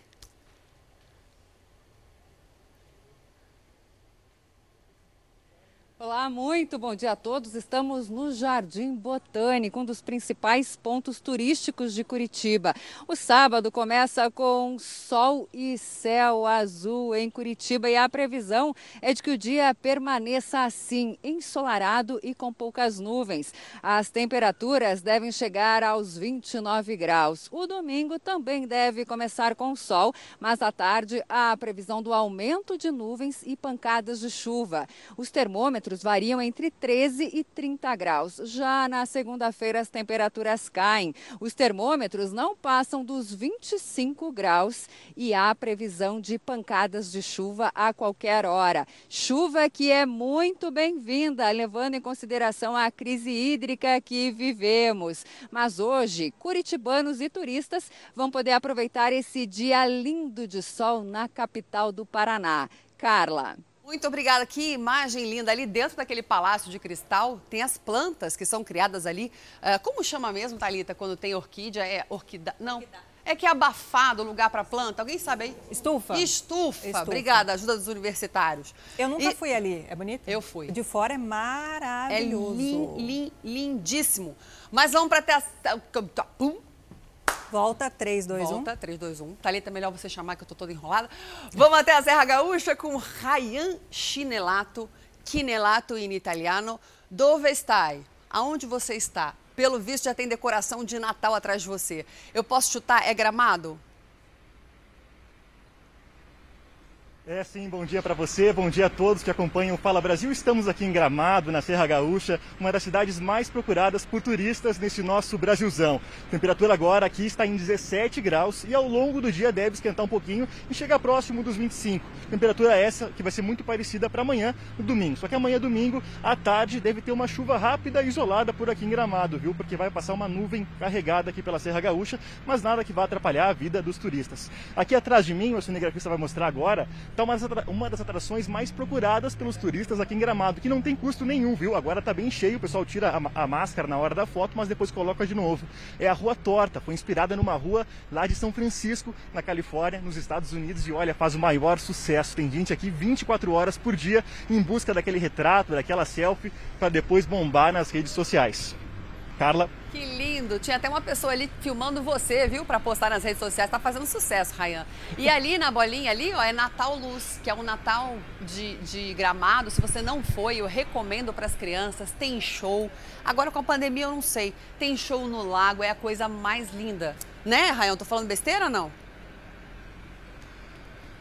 Tem sim, tem sim, claro que mudou conforme os protocolos de segurança em referência né, à pandemia do coronavírus, mas tem sim, vai até o dia 30 de janeiro de 2021 com vários eventos, principalmente ao ar livre, essa cidade que fica encantadora nesse período de Natal Luz. Carla. Muito obrigada, meu querido. Daqui a pouquinho a gente volta com a Talitinha com você. E agora vamos para Salvador com a Tiziane Bicelli. Aqui só tem italiano na Record. A Carla Ceccato, Samanda Tiziane Bicelli. Como é que tá aí em Salvador, querida? A praia ainda tá fechada, né? Não pode mergulhar de jeito nenhum, né? Bom dia, meninas. Ótimo sábado a todos. Tá, tá fechada assim, viu? E 28 graus aqui neste momento, depois de dias chuvosos em Salvador e em boa parte do Brasil, né? O tempo abriu ontem e hoje o sábado amanheceu assim com o sol brilhando, poucas nuvens no céu. Porém, contudo, todavia, pode chover sim pela tarde. Mas se a chuva chegar, vai ser fraca, passageira, rapidinho ali, não vai comprometer o final de semana dos soteropolitanos nem dos visitantes, viu? As temperaturas oscilam entre os 24 e os 29 graus hoje, no sábado, e para amanhã a previsão é bem parecida. Não sei se vocês perceberam aí, meninas, a gente mudou o cenário um pouquinho hoje, viu? Costumamos mostrar no Fala Brasil para vocês o farol da Barra, mas hoje estamos em outro farol, o de Itapuã, que é também cartão postal aqui de Salvador. Espero que vocês gostem. É bem bonito também. E sim, o decreto municipal que determina o fechamento das praias aos finais de semana continua mantido aqui em Salvador. Por isso que a praia tá desse jeitinho assim, olha, vazia, bem tranquilinha. Não pode banhista na praia por enquanto aos finais de semana. Tomar sol, praticar uma atividade física, só mesmo no calçadão. Talita. Obrigada, Ticiane. Praticamente sozinha ali na praia, mas eu e a Carla gostamos desse, Lindo esse lugar, não desse conhecia, novo não. cenário, né? Maravilhoso. A gente gosta de viajar. Como é bonito, né? Praia, Brasil é maravilhoso. De norte a sul, leste a oeste, tem vários cenários, várias temperaturas e a gente ama passear pelo Brasil. Não fala Brasil, tem que passear, né? Você sabia que até animais de estimação fazem cirurgias plásticas? Pasmem. É isso mesmo. E no caso de cães e gatos, os procedimentos são feitos para melhorar a qualidade de vida. A rinoplastia, sabe a cirurgia que mexe aqui, ó, no nariz? Tem, tem, para os bichinhos, é isso mesmo. É o caso mais comum. Essa é uma clínica de cirurgia plástica, mas não é pra gente não, e sim pra eles, os pets. Aqui o objetivo não é estético, e sim saúde. No animalzinho a gente utiliza para o animal ter qualidade de vida, né? A gente faz uma mudança é, que a gente consegue ver, mas que não é para estética, e sim para qualidade de vida desse animal. Pra cá vem bichinhos de várias cidades do país. A doutora Marcela é especializada neste tipo de atendimento. Ela conta que entre os procedimentos mais procurados está a rinoplastia, que é a abertura das narinas dos focinhos dos animais. Ele tem uma dificuldade respiratória, é um animal que cansa com facilidade após exercício, após pular, correr um pouquinho, fica o tempo inteiro com a boca aberta. É um animal que ronca durante a noite, que ronca mesmo acordado sem estar dormindo. Então o proprietário consegue ver em pequenas coisas aí já a necessidade de um acompanhamento. A cirurgia plástica no nariz é indicada para aqueles bichinhos que já têm mais de um ano e meio de idade e não é recomendada para todas as raças. São realmente nos cães de focinho curto, né? É, bulldog inglês, francês, pug, pequinês, até em gatos. A Chloé passou por essa cirurgia. Olha como era o focinho dela antes e como está agora. De acordo com a veterinária, cães e gatos vivem muito melhor depois dessa cirurgia plástica. O animal tem de uma qualidade de vida muito melhor, é um animal que não vai ter problema respiratório tão aparente, né? É um animal que vive melhor, que anda melhor, que se resfria melhor. Pois é, a nova geração está cada vez mais conectada, mas se por um lado isso pode parecer bom, por outro existe um perigo ali escondido. É verdade, as crianças ficam muito tempo em frente às telas, o que pode prejudicar e muito o desenvolvimento dos pequenos. Hoje em dia é assim. Criança fica entretida com o celular. A Radassa, de 3 anos, escolhe sozinha os desenhos que quer assistir, mas a mãe dela conta que isso já causou um problema sério. Teve uma vez que ela pegou uma bolinha que ela achou em casa, que na verdade era de uma pulseira minha, e botou dentro do nariz. Quando eu fui ver, eu fiquei desesperada. Meu esposo, ele é enfermeiro, ele tirou. Aí a gente não sabia o porquê que ela estava tomando aquela atitude. Quando a gente foi ver, tinha um desenho que ensinava ela a pegar essa bolinha e botar dentro do nariz. Quando começou o boom da telefonia móvel no Brasil, no final dos anos 90, com os celulares pré-pagos, eles causaram polêmica nas escolas porque sempre tocavam em sala de aula. Hoje os aparelhos são bem mais modernos, até parecem computadores portáteis e sempre tem alguém querendo usar o telefone escondido na sala de aula. O que fazer então para manter o foco das crianças sem prejudicar o aprendizado? Segundo uma pesquisa do Instituto Nacional de Saúde da França, o uso de celulares e tablets em excesso tem prejudicado a inteligência das crianças. Elas estão com QI mais baixo do que os pais tinham quando eram pequenos. Os pais estão perdidos, eles estão achando que ter o tablet, ter o celular e colocar na mão da criança desde cedo é estimular a criança a ter habilidades cada vez mais precoces, mais amplas, para que ele venha a ter sucesso na vida. Quer dizer, a atitude é de bom grado, mas é mal orientada. A recomendação dos médicos é que crianças só usem eletrônicos por 40 minutos a partir dos dois anos e meio. Aos cinco anos, o tempo pode subir para uma hora e a família deve monitorar tudo, aumentando o uso aos poucos. Gente, agora atenção, uma notícia que acaba de chegar urgente, viu? Mais de 50% da cidade de Macapá, que é a capital do Amapá, já tem energia elétrica. A previsão é de que até às 18 horas, cerca de 80% desse município, da capital do estado, retorne à luz. Desde a madrugada, os testes eram feitos. Já já vamos falar todos os detalhes desse movimento, desse momento, né, gente, que é muito crítico que o estado do Amapá enfrenta sem energia elétrica, sem água, né, Carla? Sem comida, comida estragando. E a gente tem daqui a pouco mais informações. A nossa repórter vai entrar ao vivo de Macapá para falar com a gente. Per perfeito, ali. Então, atenção, hein? 50% da cidade de Macapá já tem energia elétrica, ok? Porque a gente já está lá e daqui a pouquinho vai ao vivo mostrar como voltou, por que voltou e ainda bem. Cerca de 90% dos trabalhadores querem mudar de emprego. 90%, hein? Nossa. Segundo uma pesquisa de um site especializado em oferta de vagas. Muita gente em busca de novos ares, cansou do que fazia. Alguns famosos já fazem parte desse time e mudaram completamente de profissão. O ator Luciano Quirino entrou para o ramo imobiliário há cerca de sete anos. Na época, ele estava em uma entre-safra de papéis e precisava de uma renda certa todo mês e levou a sério a nova carreira. Se formou como corretor e hoje tem um empreendimento imobiliário que leva o próprio sobrenome. Manter profissões paralelas, muitas vezes, não é só uma opção. A realidade é que são uh, trabalhadores, pessoas comuns, né, que vivem dos seus salários. E eles ganham salários quando tem projetos, seja um filme, uma série, se não tem projeto, não tem salário. Outros artistas buscaram novas atividades. Galã da TV nos anos 80, Mário Gomes surpreendeu os fãs quando, aos 64 anos, resolveu vender sanduíche na praia. O ator Irã Malfitano publicou nas redes sociais uma foto dirigindo um carro, contando que estava trabalhando como motorista de aplicativo. Por necessidade ou desejo, eles se aventuraram em outras profissões, realidade que atinge a maioria dos brasileiros. A Juliana trabalhava como professora, mas não se sentia realizada. Apaixonada por tatuagem e estética, ela resolveu mesclar as duas profissões. Atualmente, ela trabalha nesse salão de beleza como manicure, design de sobrancelha e maquiadora profissional. Eu trabalhei algum tempo na escola, mas era uma coisa assim que me cansava muito. É, a remuneração era bem pouca. A transição da escola para o salão de beleza foi rápida. Eu acho que eu vou investir aí. Aí eu fiz um curso básico de manicure e me joguei de cabeça. Juliana chegou a abrir um estúdio de tatuagem, que é uma paixão antiga, e depois voltou para o ramo da estética.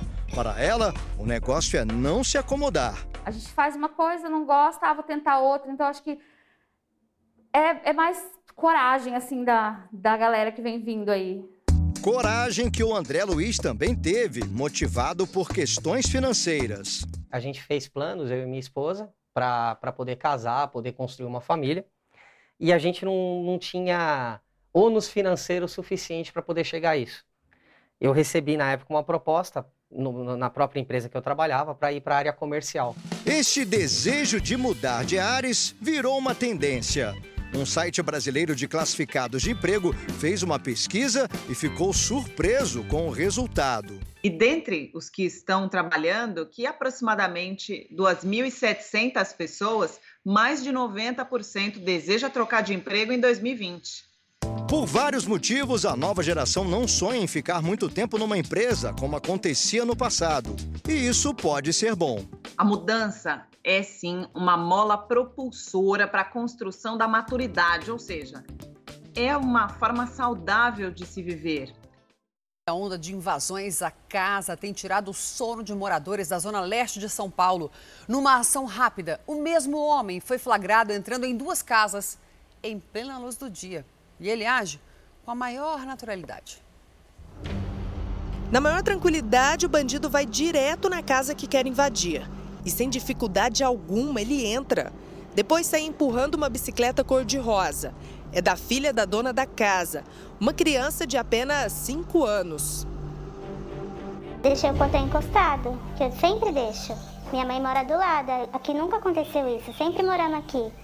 Aí por volta das uma hora a gente chegou do mercado, eu fui guardar as coisas e ela deu falta da bicicleta. Ela, mãe, cadê minha bicicleta? Foi nessa hora que um vizinho ajudou cedendo as imagens das câmeras de segurança. E a família confirmou a suspeita. A bicicleta tinha sido furtada. É a bicicleta da minha filha, né? Ela queria tanto uma bicicleta, a gente conseguiu dar para ele vir roubar. Não satisfeito em furtar a bicicleta de uma criança, o ladrão agiu mais uma vez minutos depois. Mas dessa vez, numa rua pertinho da casa da primeira vítima, onde também foi flagrado por uma câmera de segurança.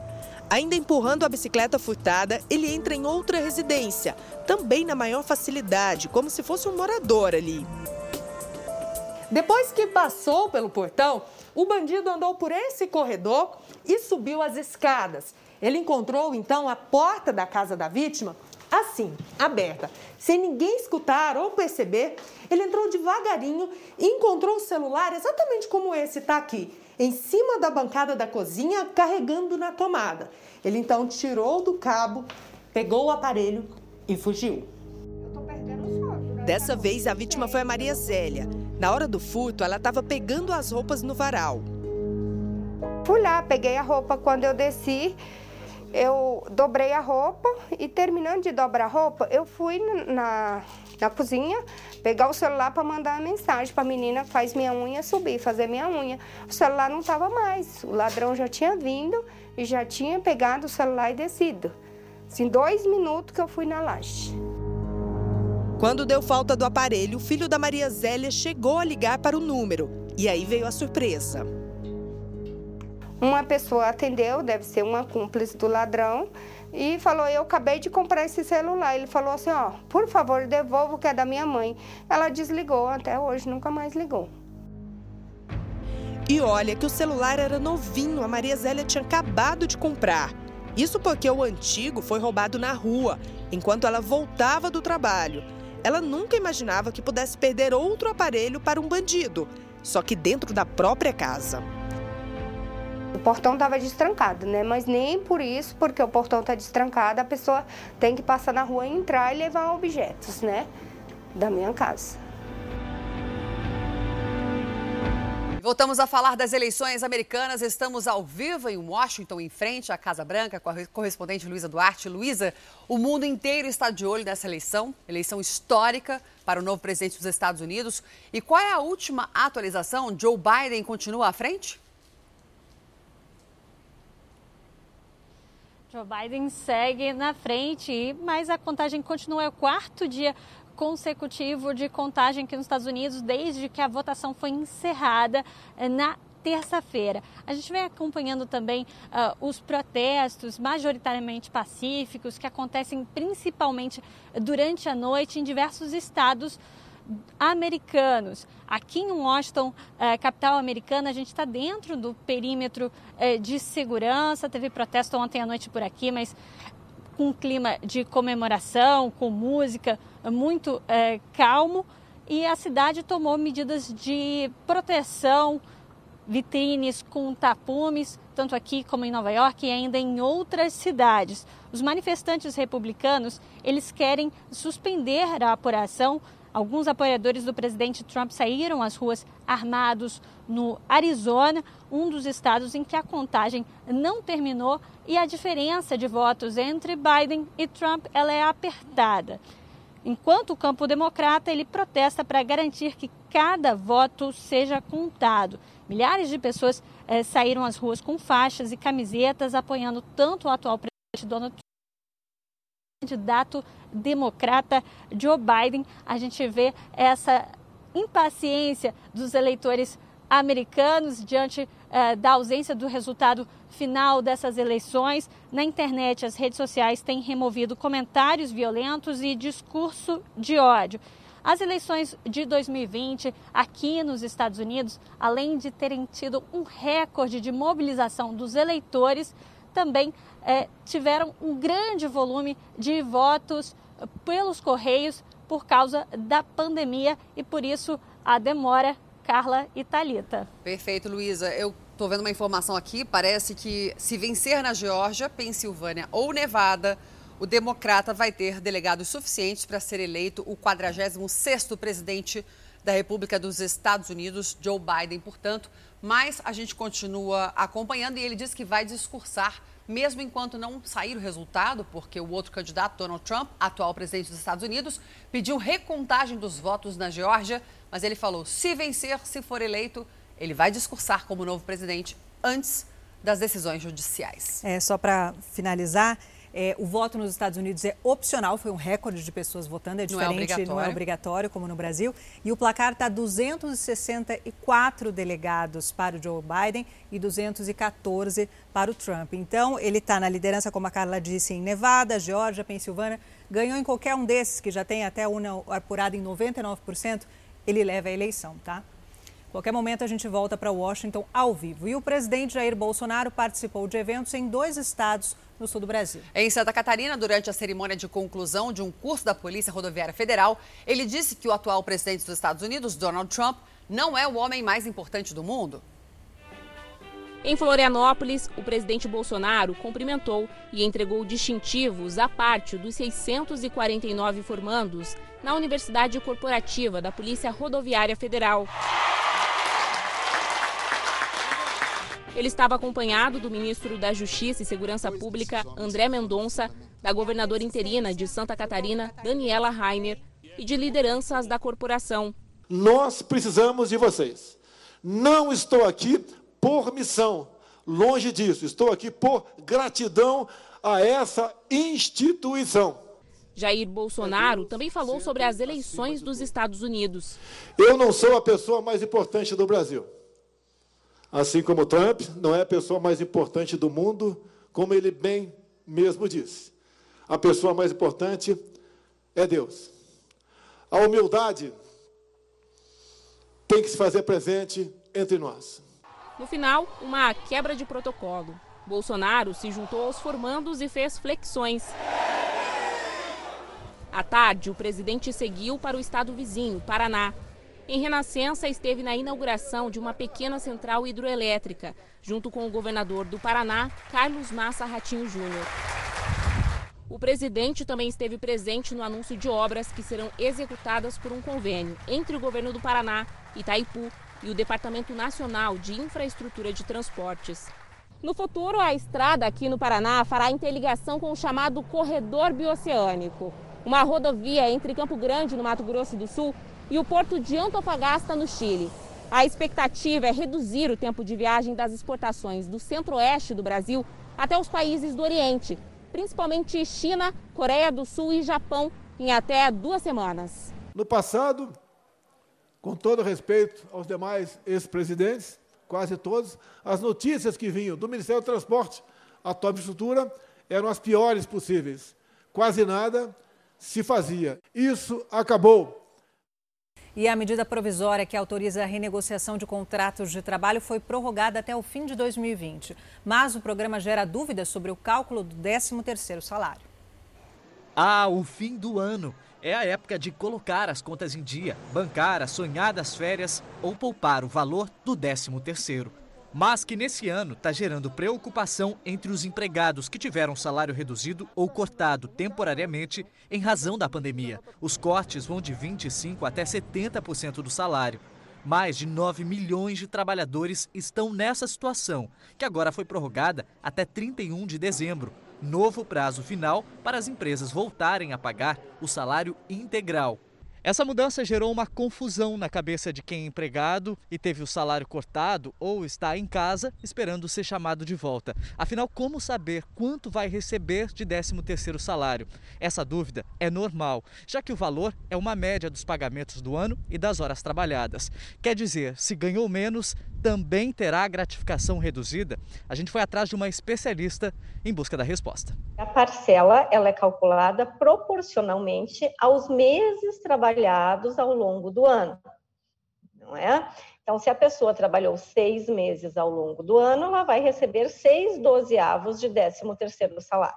A medida provisória também deixa dúvidas sobre como será feito o pagamento do décimo daqueles que tiveram os contratos suspensos. Há quem entenda, portanto, que sim, é uma obrigação é, do empregador pagar, é um direito do empregado receber.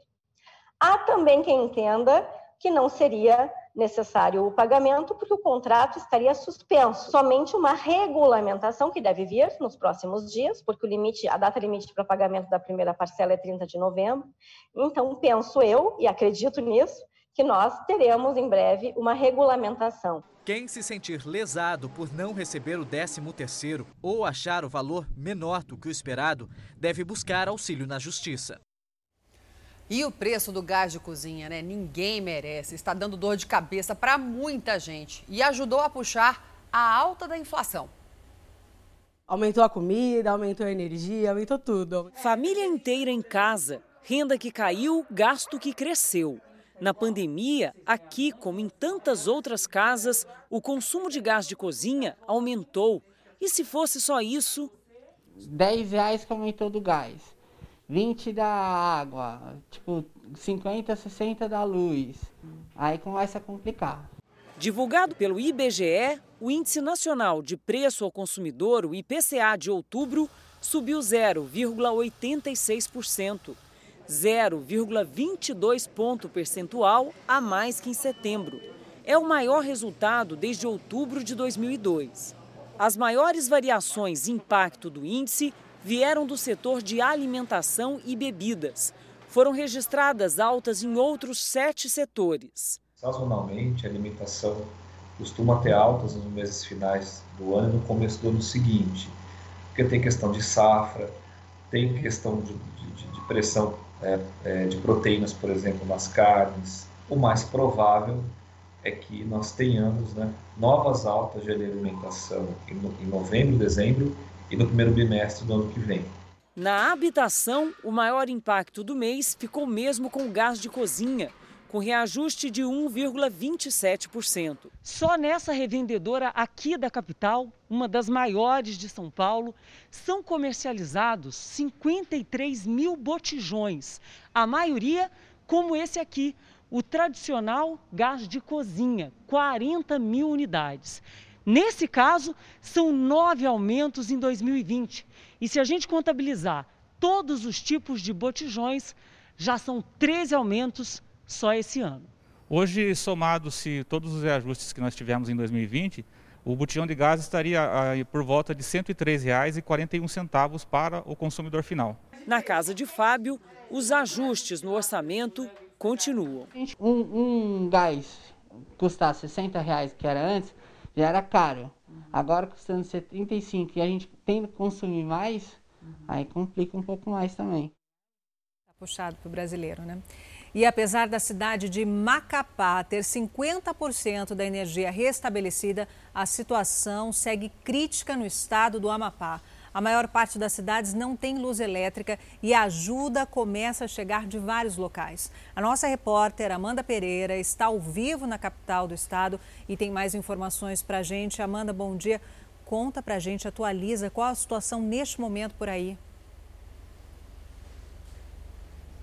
Olá, bom dia a todos que acompanham o Fala Brasil. É, este já é o quarto dia em que os moradores aqui de Macapá e outras 12 cidades do estado do Amapá estão sem energia elétrica. Né? Esse apagão que aconteceu na última terça-feira, depois que um raio atingiu a subestação aqui da capital, que abastece quase 90% de todo o estado. As pessoas ainda continuam sem água para beber, sem água para tomar banho. As agências bancárias da cidade continuam fechadas. O único jeito dos moradores é vindo aqui para o aeroporto, onde essa essa fila já começa a se formar, justamente para eles fazerem um saque, que é o único caixa eletrônico que tem sido abastecido. As primeiras pessoas chegaram por aqui por volta de 7 horas da manhã.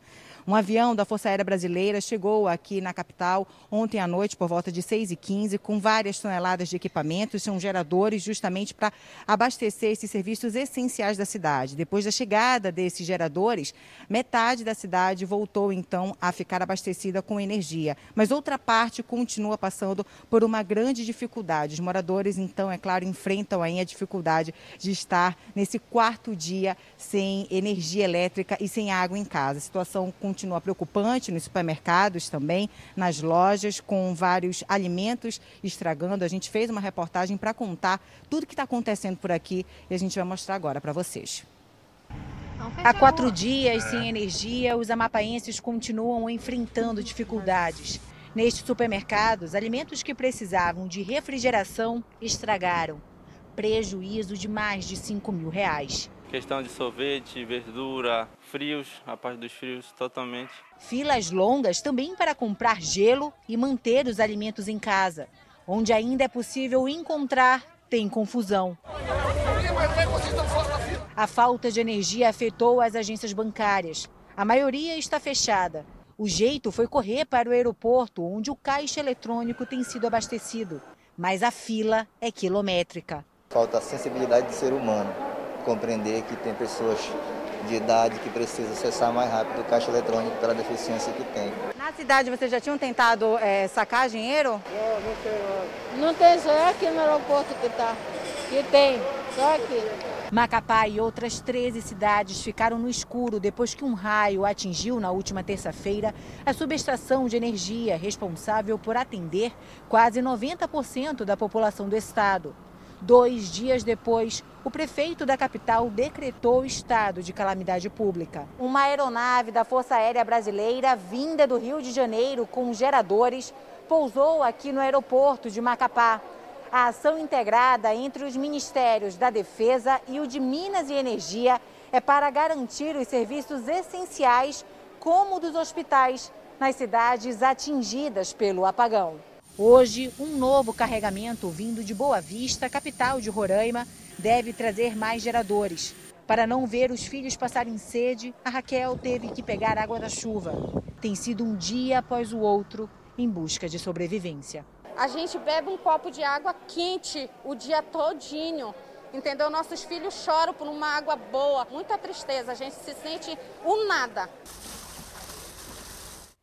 E atenção, neste momento acontecem reuniões com o ministro de Minas e Energia, com o presidente do Senado, Davi Alcolumbre, sobre gestão da crise no Amapá. E daqui a pouquinho eles embarcam para a cidade, para Macapá, para resolver essa situação de crise na cidade nesse momento. E quem também vai ajudar Macapá é o pessoal de Belém. A gente não tem mais esse link? Não mudou, né? Depois vai... Belém vai com ajuda para o Macapá ainda Cestas hoje. Cestas básicas, Carla. Cestas, Cestas básicas, básicas para ajudar ali. Só para que as pessoas entendam, o Amapá tem cerca de são 16 municípios. Esse apagão atingiu 13 municípios mais a capital, porque atingiu o incêndio atingiu essa subestação. As outras três cidades são abastecidas por Pará, por isso que não foram atingidas. A boa notícia, 50% é, já voltou. Mas imagina o caos né, que essas pessoas estão passando. As comidas estragaram. Não tem dinheiro no caixa eletrônico, por isso que a gente viu aquela imagem da nossa repórter, porque o único caixa eletrônico que está sendo abastecido pela energia é do aeroporto. Os outros fechados. Dinheiro você não tem como sacar. Então a pessoa não tem energia, não tem água, porque precisa de energia na bomba elétrica. Então a situação é mais do que crítica. Exatamente, Talita. A gente não tem ideia, né? Nem o cartão de crédito não. passa. Por isso as pessoas estão precisando de dinheiro e o caixa eletrônico não funciona porque não tem energia elétrica. Que tal já chegar no Fala Brasil e viajar com a gente? Vamos até Manaus, ao vivo, onde está o nosso repórter o Cleiton Pascarelli. Cleiton, um ótimo dia para você. Qual que é a máxima prevista para hoje? Tá um solzão aí, hein? E põe a solzão nisso. Oi, gente, muito bom dia para todo mundo. A máxima pode chegar aos 33 graus, tá? E ó, a gente está aqui na ponte sobre o Rio Negro. Andamos um quilômetro e meio para chegar aqui para mostrar essa imagem linda para vocês. Mostra lá, Gilberto. Olha a imagem do Rio Negro aí para vocês. Hoje deve dar praia, inclusive, em sol entre nuvens. A previsão é que pode sim haver chuva mais tarde, é, mas em alguns pontos só aqui de Manaus. Amanhã o tempo não deve mudar, não. Deve dar praia de novo, principalmente pela manhã. E aí deve chover só à tarde. Talita, Obrigada, Cleiton. 33 graus, é um sol para cada um, mas eu adorei essa imagem. Parece um quadro mesmo, viu? Muito obrigada. Bom trabalho aí para você, Cleiton. E agora a gente vai até a capital federal com a nossa repórter que já está aqui, a Lívia Veiga. Lívia, um ótimo dia para você. Como é que fica o tempo aí nesse fim de semana? Muito calor, tá muito seco? Oi, bom dia para você, bom dia para todo mundo que está aqui com a gente no Fala Brasil. Olha, o dia hoje está bem ensolarado nesse momento. O sábado amanheceu com muitas nuvens no céu e essa é a previsão para hoje de manhã e para hoje à tarde. Muitas nuvens, ventos fracos e possibilidade de chuvas isoladas ao longo do dia. A temperatura deve variar entre 17 e 30 graus e a umidade relativa do ar entre 95 e 35%. Com esse solzinho, muita gente, olha, está aproveitando o dia aqui no Lago Paranoá. Para de noite, a previsão é de muitas nuvens com pancadas de chuva e trovoadas isoladas, ventos fracos a moderados. Para amanhã, a previsão é mais ou menos a mesma. Temperatura entre 18 e 31 graus, umidade relativa do ar entre 100 e 40% e um tempo, um domingo com tempo encoberto, com ventos fracos. Por enquanto, enquanto a chuva não aparece por aqui, olha só, o pessoal aproveitando o sábado de sol aqui no Lago Paranoá. Talita, é com você. Obrigada, Lívia. Isso que eu ia falar, tem que aproveitar, já que é previsão de chuva, né? O pessoal fazendo stand-up paddle. Obrigada, Lívia, pelas informações. E vamos agora até Natal, Nordeste, aquele momento que a gente adora. Falar mais uma vez, a Mara que já entrou agora, vamos falar mais uma vez com ela. Mara Godeiro, um bom dia para você de novo. Conta pra gente qual que é a temperatura máxima por aí, onde você tá, que tá esse pessoal subindo aí, é algum ponto turístico? Oi, Thalita, bom dia de novo. Bom dia de novo para todo mundo. É sim, é o ponto turístico. Eu estava na parte de baixo, a nossa primeira entrada ao vivo foi da parte de baixo do Cajueiro. Agora a gente está no Mirante, aqui do Cajueiro de Pirangi, em Parnamirim, o maior cajueiro do mundo, a maior árvore frutífera do mundo e é sim um ponto turístico. Lá no cantinho, lá no final aí da sua imagem, você consegue ver aí a praia de Pirangi Pirangi, uma praia muito visitada aqui no nosso Rio Grande do Norte. A temperatura mínima chega aos 26 graus, a temperatura máxima aos 30 graus e no domingo permanece assim com essas temperaturas bem quentes e o maior calorzão. Então vai da praia, vai dar passeio sim aqui no Rio Grande do Norte. Talita, eu volto com você. E coisa boa. Obrigada, Maragodeiro, pelas informações direto de Natal. E vamos agora para Goiânia conversar com a Mariana Martins. Mariana, um ótimo dia para você. Vai ter sol por aí no fim de semana?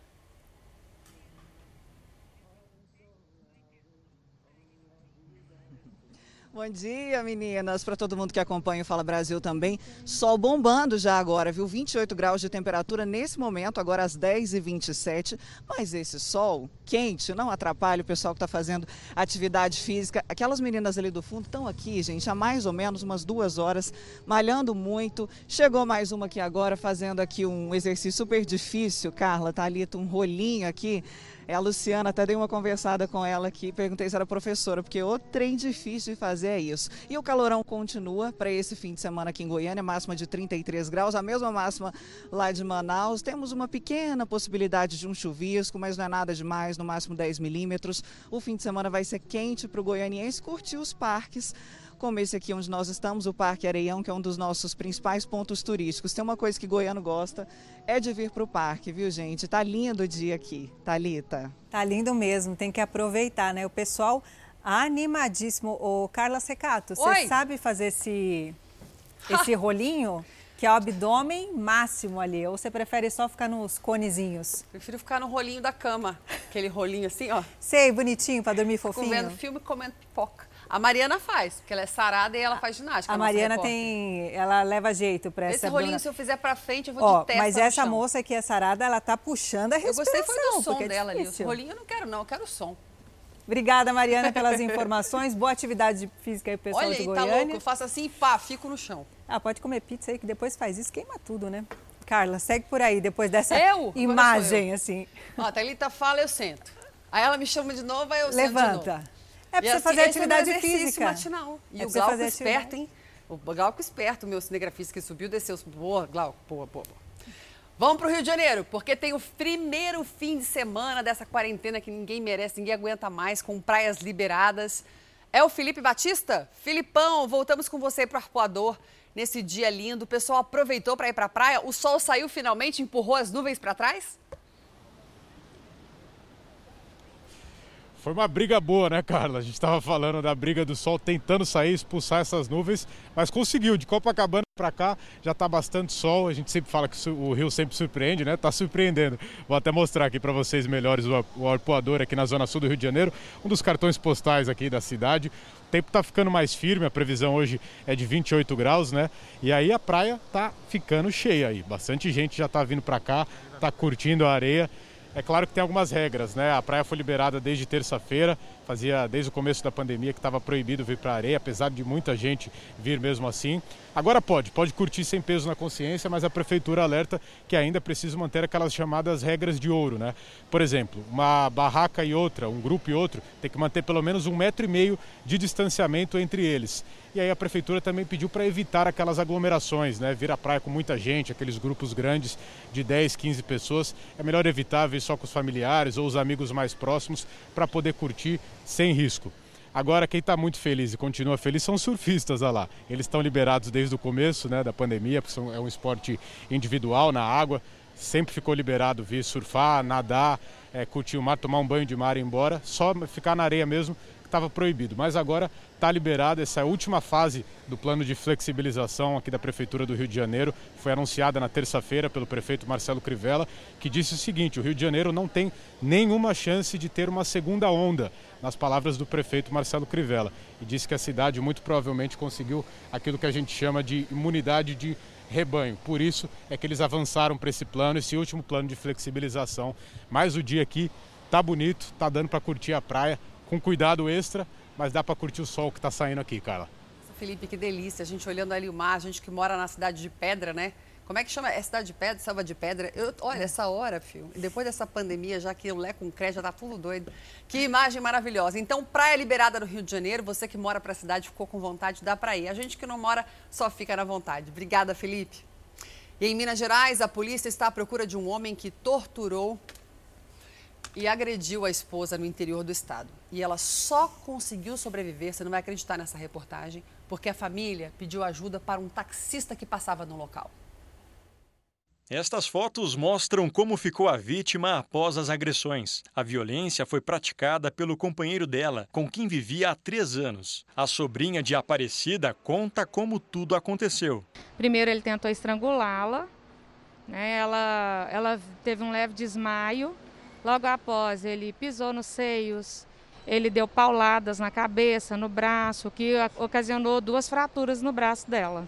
Segundo a família, o suspeito já vinha agredindo verbalmente a mulher, mas de uns dias para cá teria partido para a violência física. Ainda segundo a sobrinha, no dia em que sofreu as agressões, a vítima procurou a polícia para pedir ajuda. Falou que, que ela estava tentando se separar e que ela tinha medo porque ele tinha se demonstrado agressivo. Só que como é uma cidade pequena e todo mundo conhece todo mundo, o policial conhecia o, o, atual marido dela e ele falou que não precisava preocupar, que ele era uma pessoa tranquila. Este é o áudio enviado por um aplicativo de mensagem em que a vítima pediu ajuda para a sobrinha. Pode vir buscar, tá?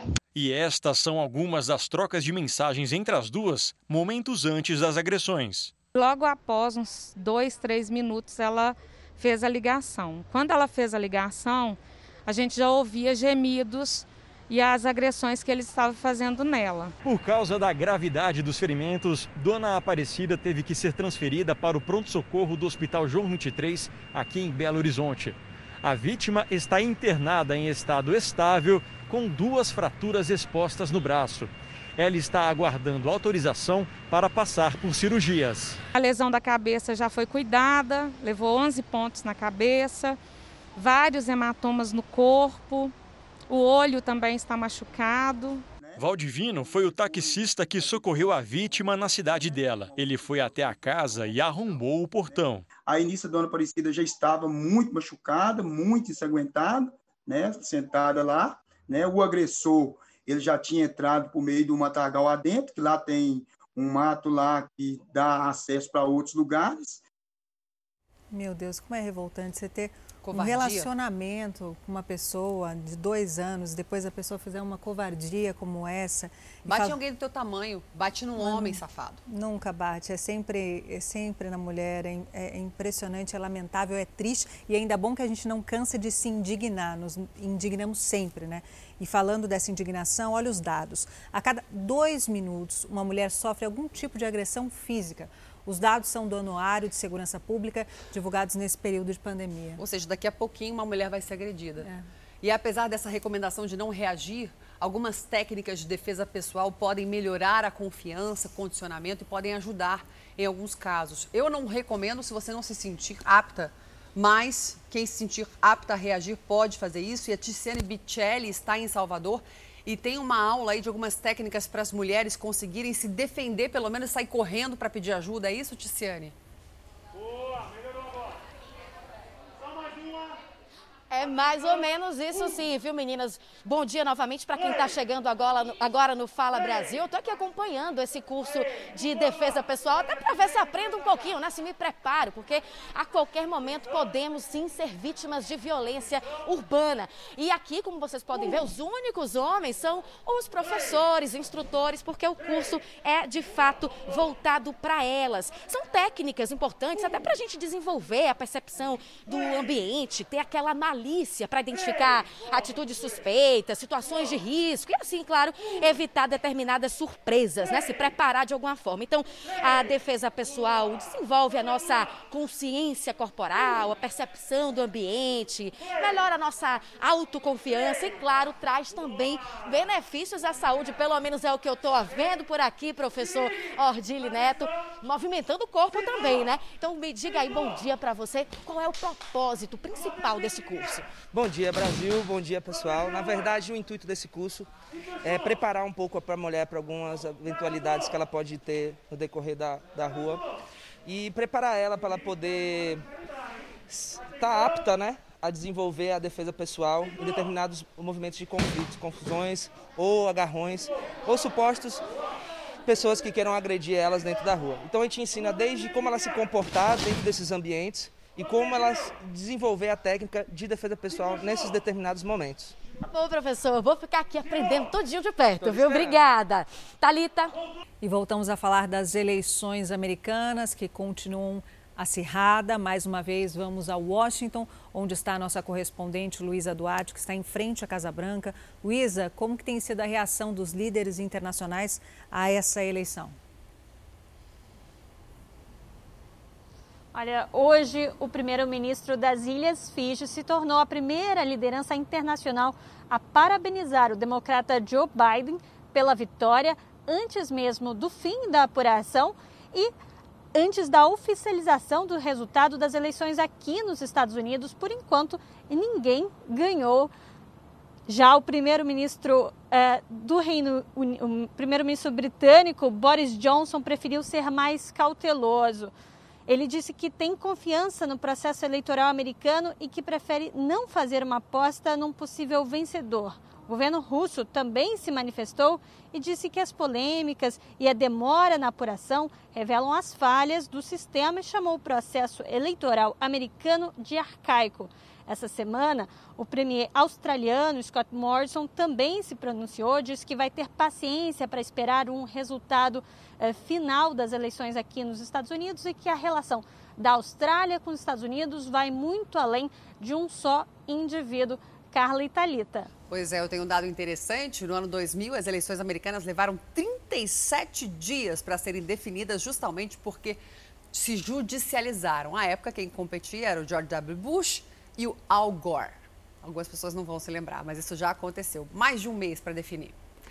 E a gente mostrou aqui no Fala Brasil, edição de sábado mais cedo, um acidente em que um motorista bateu num carro da CET, aquela companhia que comanda o tráfego na Zona Oeste de São Paulo, que multa, ou seja, um acidente grave e inusitado. Tainá Figueroa, você continua no local, os carros estão sendo retirados, Tainá?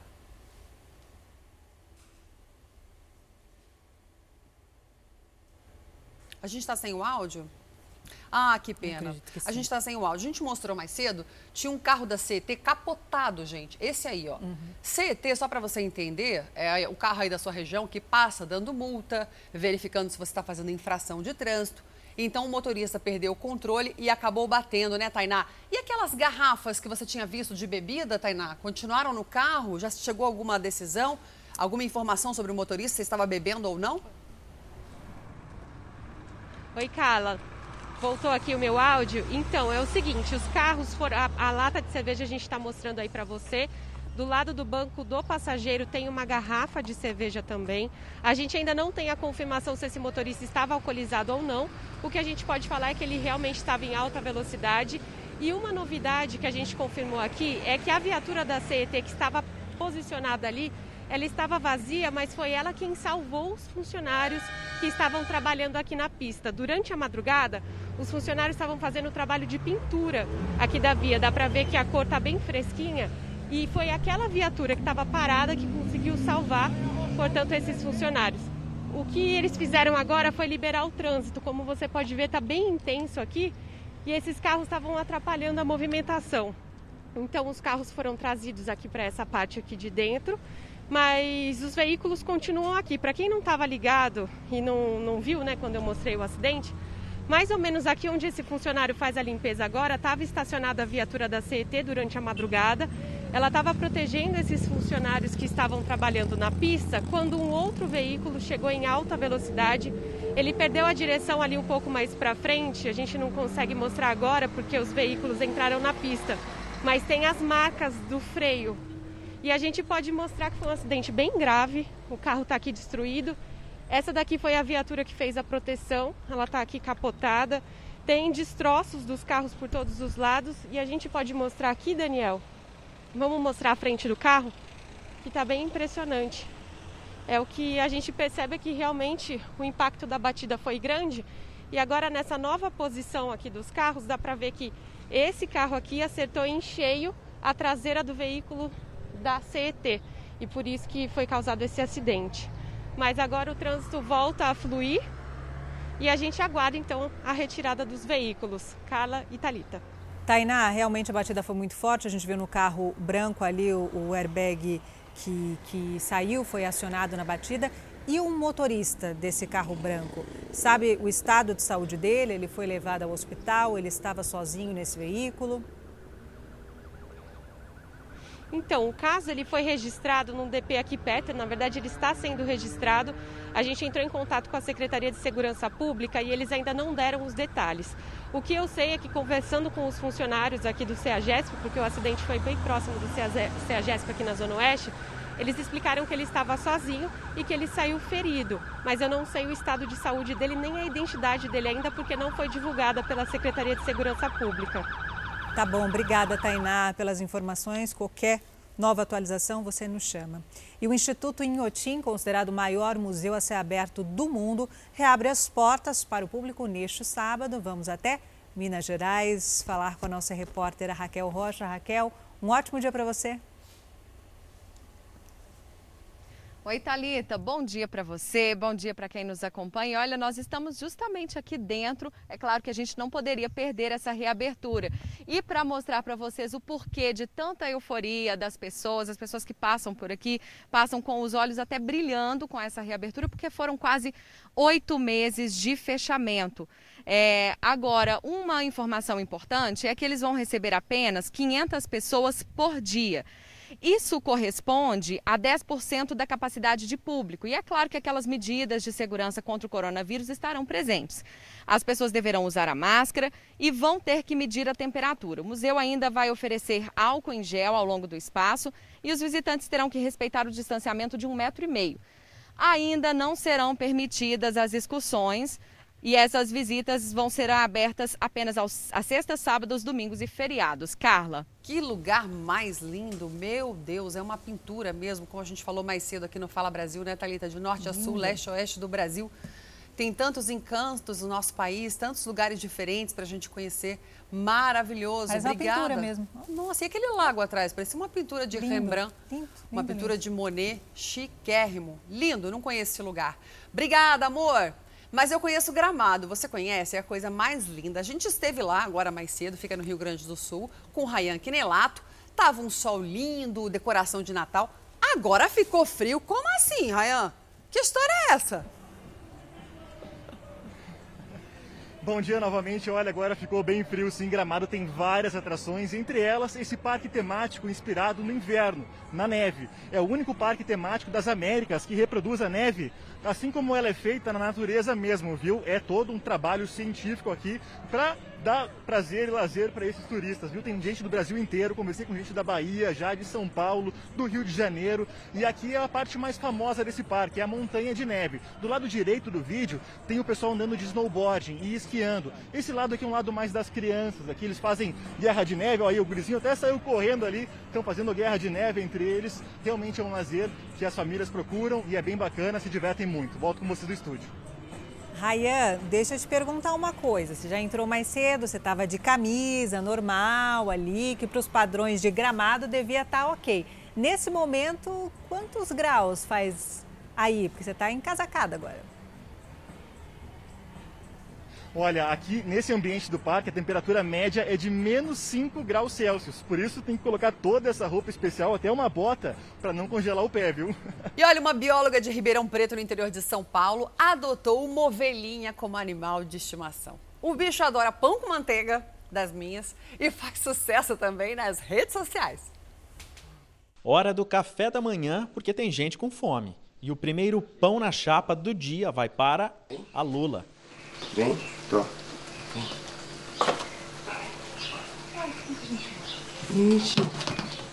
A Lola parece cabra, mas é uma ovelha de estimação. É que em Ribeirão Preto faz tanto calor que os donos preferem tosar a Lola a cada duas semanas. A barreira na porta é para evitar bagunça dentro de casa, mas do lado de fora pode tudo, até mesmo comer milho junto com as galinhas e perus. Ela é muita fofura, até a vontade de ficar abraçando ela assim toda hora. Carinho é o que não falta para esta ovelhinha de 5 meses e 40 quilos. Em um ano, ela vai dobrar de peso e tamanho. A nova pet foi comprada de um amigo por 600 reais, mais barata que muito cachorro por aí, inclusive para manter. Pensando no preço de ração, de pet shop, então como a gente faz, é, pra, não, não leva para tosar nem nada, a gente faz tudo aqui, então o custo é um pouco mais barato. A Lola tá famosa, tem um Instagram só para ela e com os seguidores aumentando. Ela também gosta de adereços. Ganhou um colar bem brilhante e mais pão com manteiga, o prato predileto. Bora queimar essa caloria toda? Agora é a hora do passeio com a Lola. Eu vou me arriscar a conduzir. Vamos lá, Lola? Eu tô sem autoridade com ela aqui, porque ela não está acostumada comigo, mas vamos lá. Ela é bem tranquila, puxa um pouquinho, como um cachorro mesmo. E costuma chamar bastante atenção, né, Arley, do pessoal? Vamos? Bastante. É, as crianças adoram ela. Não demora muito e a ovelha de estimação fica cercada de curiosos. Eu adoro a, a Loura, ela é muito bonitinha. A gente sempre vem aqui é, faz, fazer carinho nela. E você? Ah, eu gosto da Lola. Você acha diferente? Acho. O que, que você prefere, cachorro ou a Lula? A Lula.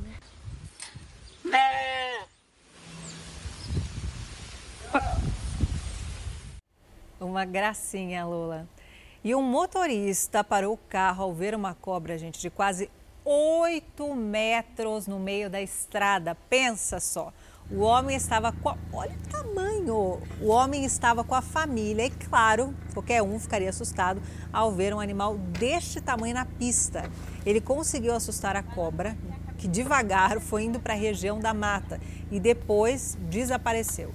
Esse caso foi na cidade de Paraíso das Águas, no Mato Grosso do Sul. Carla, olha o tamanho o calibre dessa cobra Gostei não tem como da palavra calibre. Calibre, você tipo eu, de quem puxei, voltou de férias. É, eu puxei. Tá com a, cami, com a cuca fresca. eu puxei, sei lá de onde o calibre. Agora, mas olha o calibre. essa cobra não ia atacar nunca. Alguém a, a, adivinha o motivo? Barriga cheia. Ela tá... tá... ali digerindo alguma coisa muito grande que ela comeu. Ai, me dá até aflição olhar. É, uma... atacar a barriga cheia. Onça com barriga dessa. cheia e cobra não atacam nunca. Ah. Imagina dar a volta ao mundo a bordo de uma engenhoca parecida com uma carroça. É o que pretende um aposentado do Paraná, hein? Só que para isso ele acrescentou um pouco de tecnologia. Tá pensando o quê? Criando um carrinho eficiente e sustentável. Freios a disco, dois cavalos de potência e energia solar como combustível. dois geradores para armazenar mais energia nas viagens e muita tecnologia.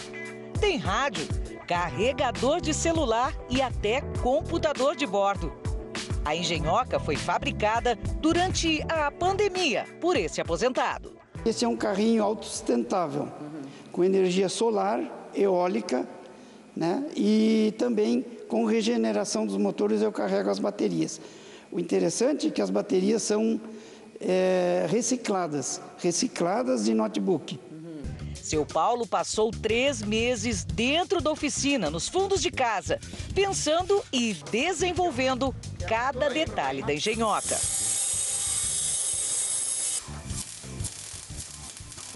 Mas a biga, nome que faz alusão a essas carroças do Império Romano, não é uma engenhoca qualquer. É com ela que o aposentado planeja dar a volta ao mundo.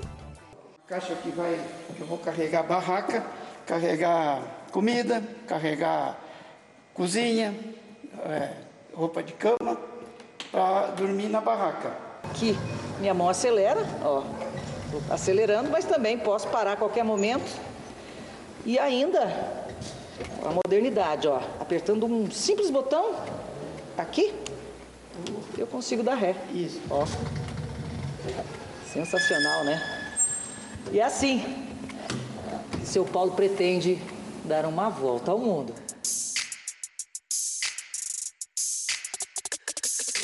Seu Paulo está com quase 70 anos. Se tudo correr conforme o planejado, o aposentado acredita que deve terminar a volta ao mundo quando estiver com 74 anos. E a esposa é a primeira a apoiar as aventuras do aposentado, viu? Dona Elisete deve acompanhar o marido em parte da viagem. Mas não na engenhoca, né? Lá na América do Norte ela vai junto, porque o filho mora lá. Né? Ela fica lá na casa do filho e eu fico conhecendo o, o país é, Canadá e também os Estados Unidos. Por enquanto, o passeio é tranquilo e bem perto de casa. Seu Paulo sai assim pelas ruas de Rio Branco do Sul, mas logo deve mesmo é pegar a longa estrada e ganhar o mundo com sua poderosa engenhoca. Ah, e com direito à transmissão ao vivo, viu? Te mete com seu Paulo.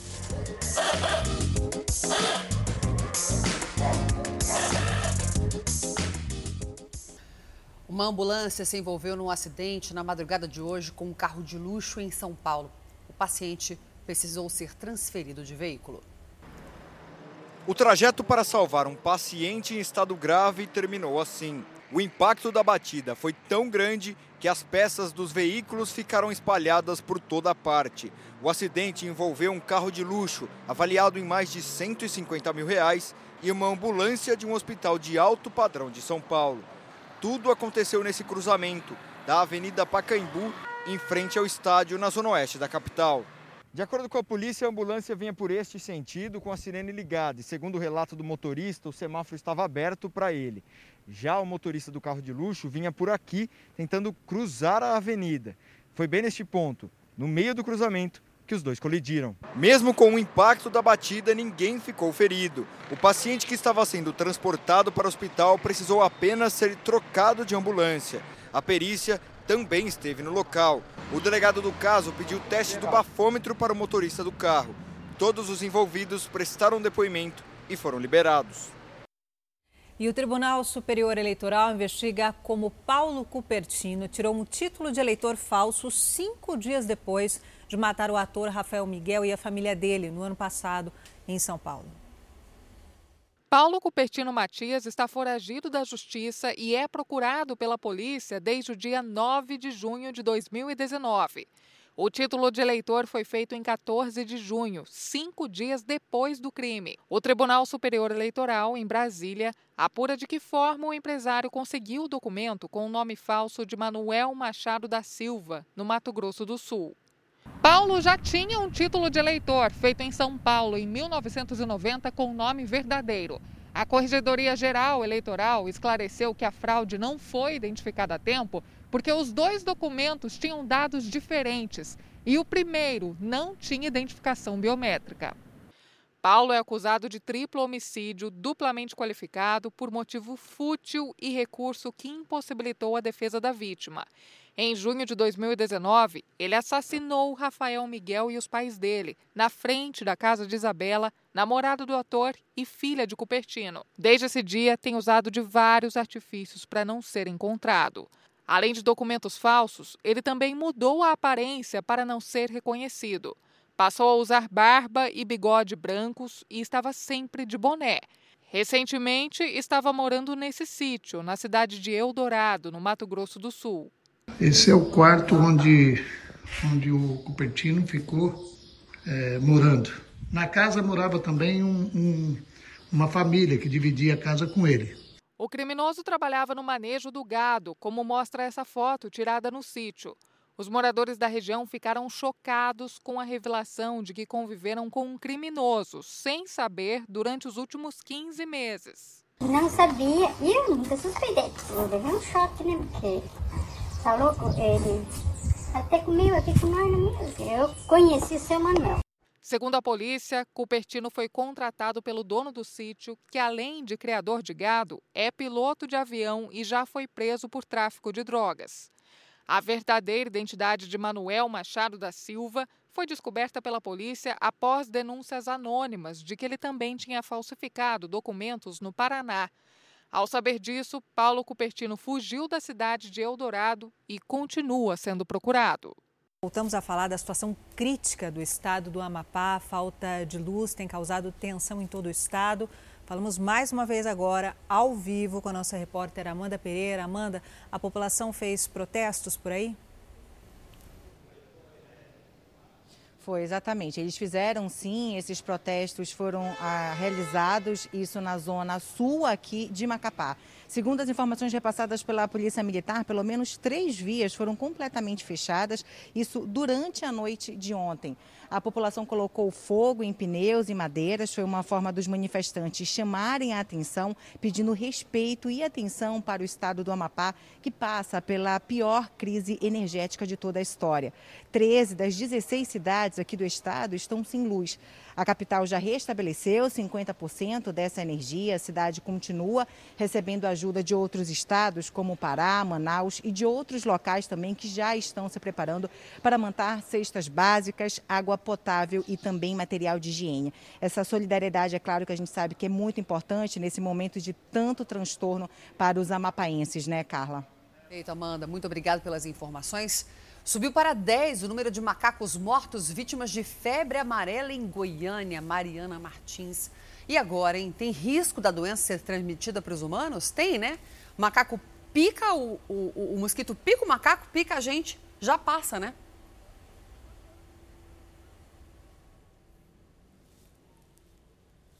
É exatamente isso. E esse é justamente o alerta que a gente tem que fazer. Há três anos não circulava essa doença aqui. Eles descobriram que ela voltou a circular justamente por causa dos macacos. A gente está aqui numa área de mata, num parque, onde é muito comum os macaquinhos descerem ali das árvores, é, até interagirem com os moradores. Muita gente alimenta, os bichinhos pegam objetos. A prefeitura fala que não pode fazer isso para não atrapalhar no desenvolvimento deles e também por essa questão de agredir os macacos, porque quando sai a notícia de que a febre amarela está circulando, muita gente mata os macacos macacos. Mas é como você disse, não existe isso. O mosquito é que transmite a doença, os macacos são apenas vítimas também. Como se proteger contra a doença é vacinando. A vacina é de graça, está disponível em todos os postos de saúde aqui de Goiânia. Basta ter entre 9 meses e 59 anos. Uma dose só já imuniza para a vida inteira. E é tão importante essa imunização porque os sintomas da, da febre amarela, alguns são muito parecidos com a Covid, então para não haver qualquer tipo de confusão, tem que imunizar. E a taxa de letalidade da doença é de 40%. Ou seja, é uma doença que pode ser fatal e é muito perigosa, Talita. Perfeito, Mariana. Então a gente faz o apelo, né, Talita, para as pessoas irem se vacinar em Goiânia, aliás, no Brasil todo. Não vacinou ainda contra a febre amarela? corre lá e se vacina. E agora ficou mais fácil. Antigamente tinha uma duração de 10 anos. Agora você toma uma vez a vacina da febre não amarela. Não mais. Não precisa tomar mais a vida inteira. E pelo amor de Deus, nada de matar macaco, que é uma ignorância. Vamos nos vacinar, né? E um senhor ficou quase oito meses, gente, oito meses. Olha essa história de operação, oito meses internado por causa da Covid-19 e conseguiu sobreviver. Recebeu alta e está em casa. E o caso chama ainda mais atenção porque ele é do grupo de risco. 228 dias de internação. Esse foi o tempo que o seu Ariovaldo, de 65 anos, passou no hospital. Mas agora, o recomeço. E aplausos não faltam para esse guerreiro. Uma alegria inexplicável para quem acompanhou de perto a batalha do aposentado contra o novo coronavírus. Muitos altos e baixos aí, quase toda semana. Melhora, melhora, depois piora de novo. Tudo começou com o Covid, muita coisa aconteceu, mas agora Graças a Deus acabou, agora vai. Seu Ariovaldo deu entrada no hospital em março deste ano, com sintomas de diarreia e desidratação. Mas aqui descobriu que estava com Covid-19. Daí foi questão de tempo para complicações começarem a surgir. Pneumonia, meningite. Ele também passou por dois AVCs e duas cirurgias no cérebro. O caminho para casa foi emocionante. E a chegada então. Só que a estrada ainda é longa. Além de se alimentar através de tubos, seu Ari está com o lado direito do corpo paralisado. Ele deixou o hospital, mas seguirá com um tratamento rigoroso em casa. Ele está indo para casa com home care, que é um cuidado domiciliar, com médico, fisioterapia, enfermagem, né? Vai precisar de, de acompanhamento com o infectologista, com neurocirurgia, com endoscopistas, né, por conta dessas sequelas. Ah, mas se depender da família, não vai faltar amor nessa segunda fase da recuperação. Agora é hora de, de curtir ele, fazer ele lembrar um pouco da casa aí, relembrar de todo mundo, né?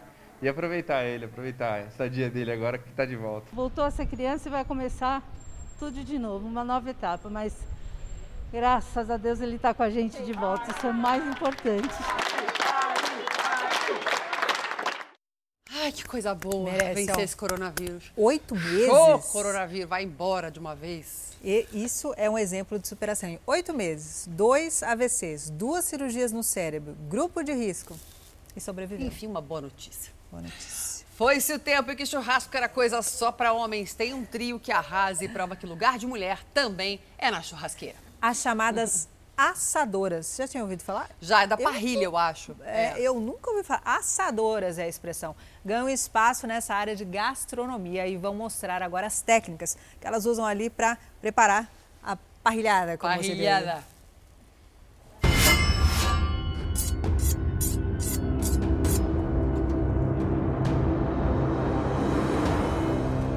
Quantas vezes você foi num churrasco e tinha uma mulher lá tomando conta da churrasqueira, né? Sou Naraí Ribeiro, 29 anos, cozinheira e churrasqueira. Eu sou Joana Angélica, 31 anos, zootecnista e churrasqueira. Meu nome é Aline, eu tenho 34 anos, veterinária e churrasqueira.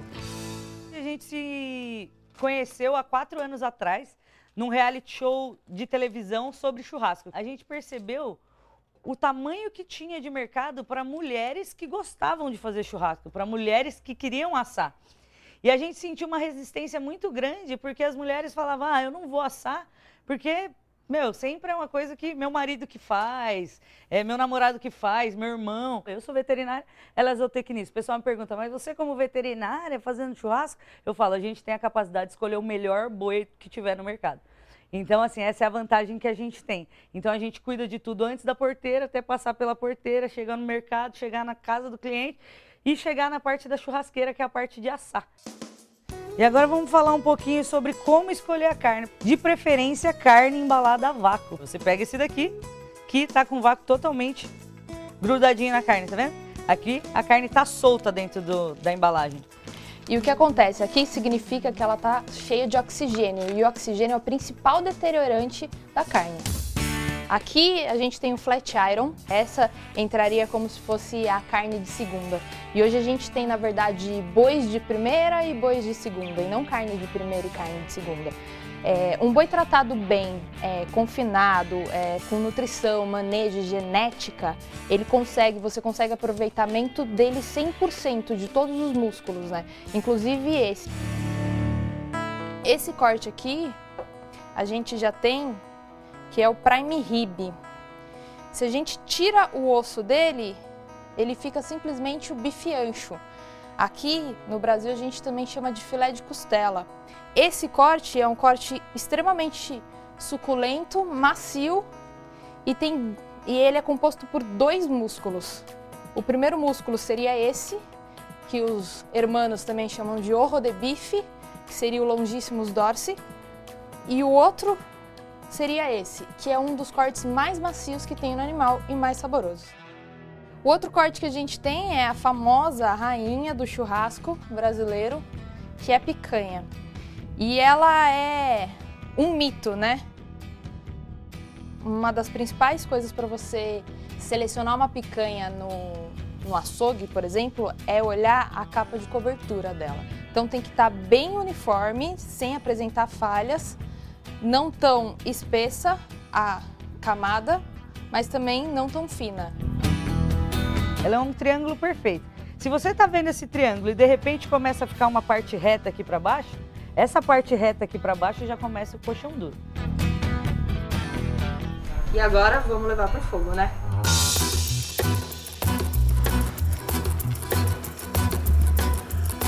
Você tem que respeitar o tempo do fogo. Então são 40 minutos para acender, 40 minutos você tem que esperar ele. Obrigado, meninas. Agora a parte do churrasco é comigo. A gente vai começar aqui hoje a fazer na grelha. A gente vai usar o sistema de parrilha, que é de canaleta. Aqui ela tá levemente inclinada, porque a gente vai fazer três tipos de cortes.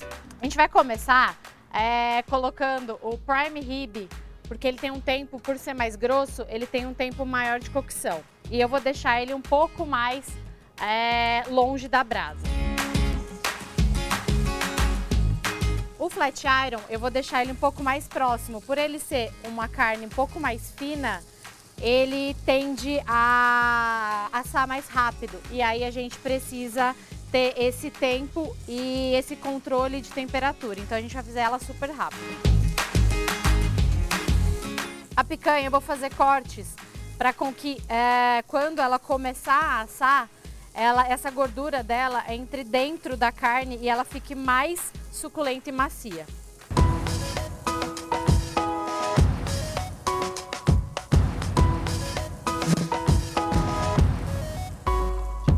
A picanha a gente vai fazer um método de é, selar ela inteira e depois a gente vai cortar em tiras e depois vai voltar ela para a grelha e vai ter uma outra, uma segunda caramelização dela.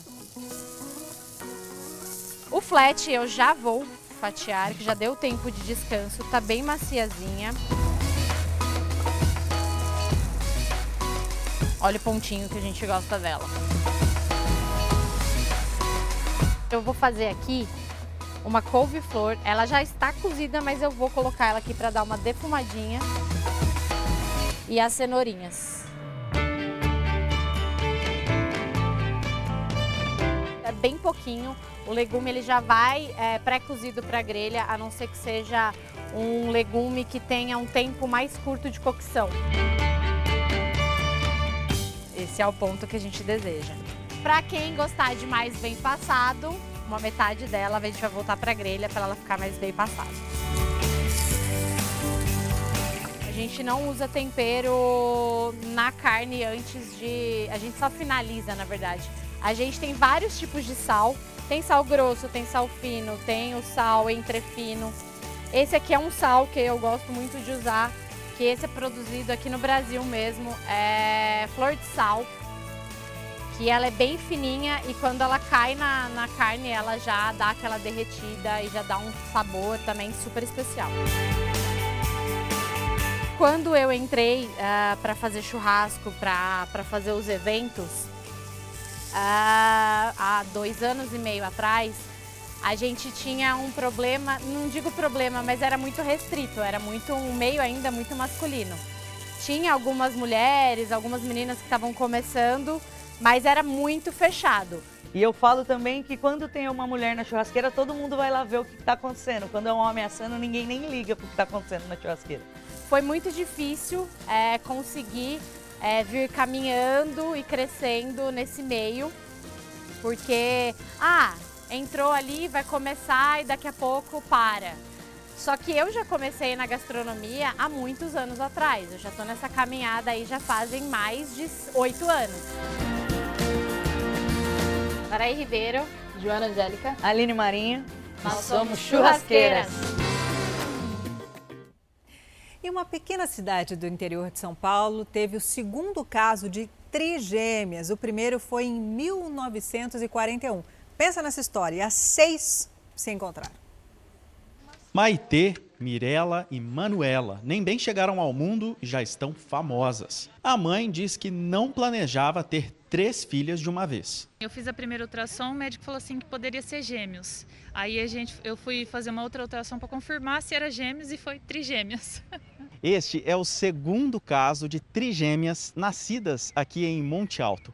O primeiro aconteceu quase 80 anos atrás. E olha que legal, essas meninas ficaram conhecidas como as Três Marias. E aqui ao meu lado, as Três Marias, que hoje são respeitáveis senhoras. Maria Conceição. Maria Maria Piedade. e Maria. Maria Aparecida.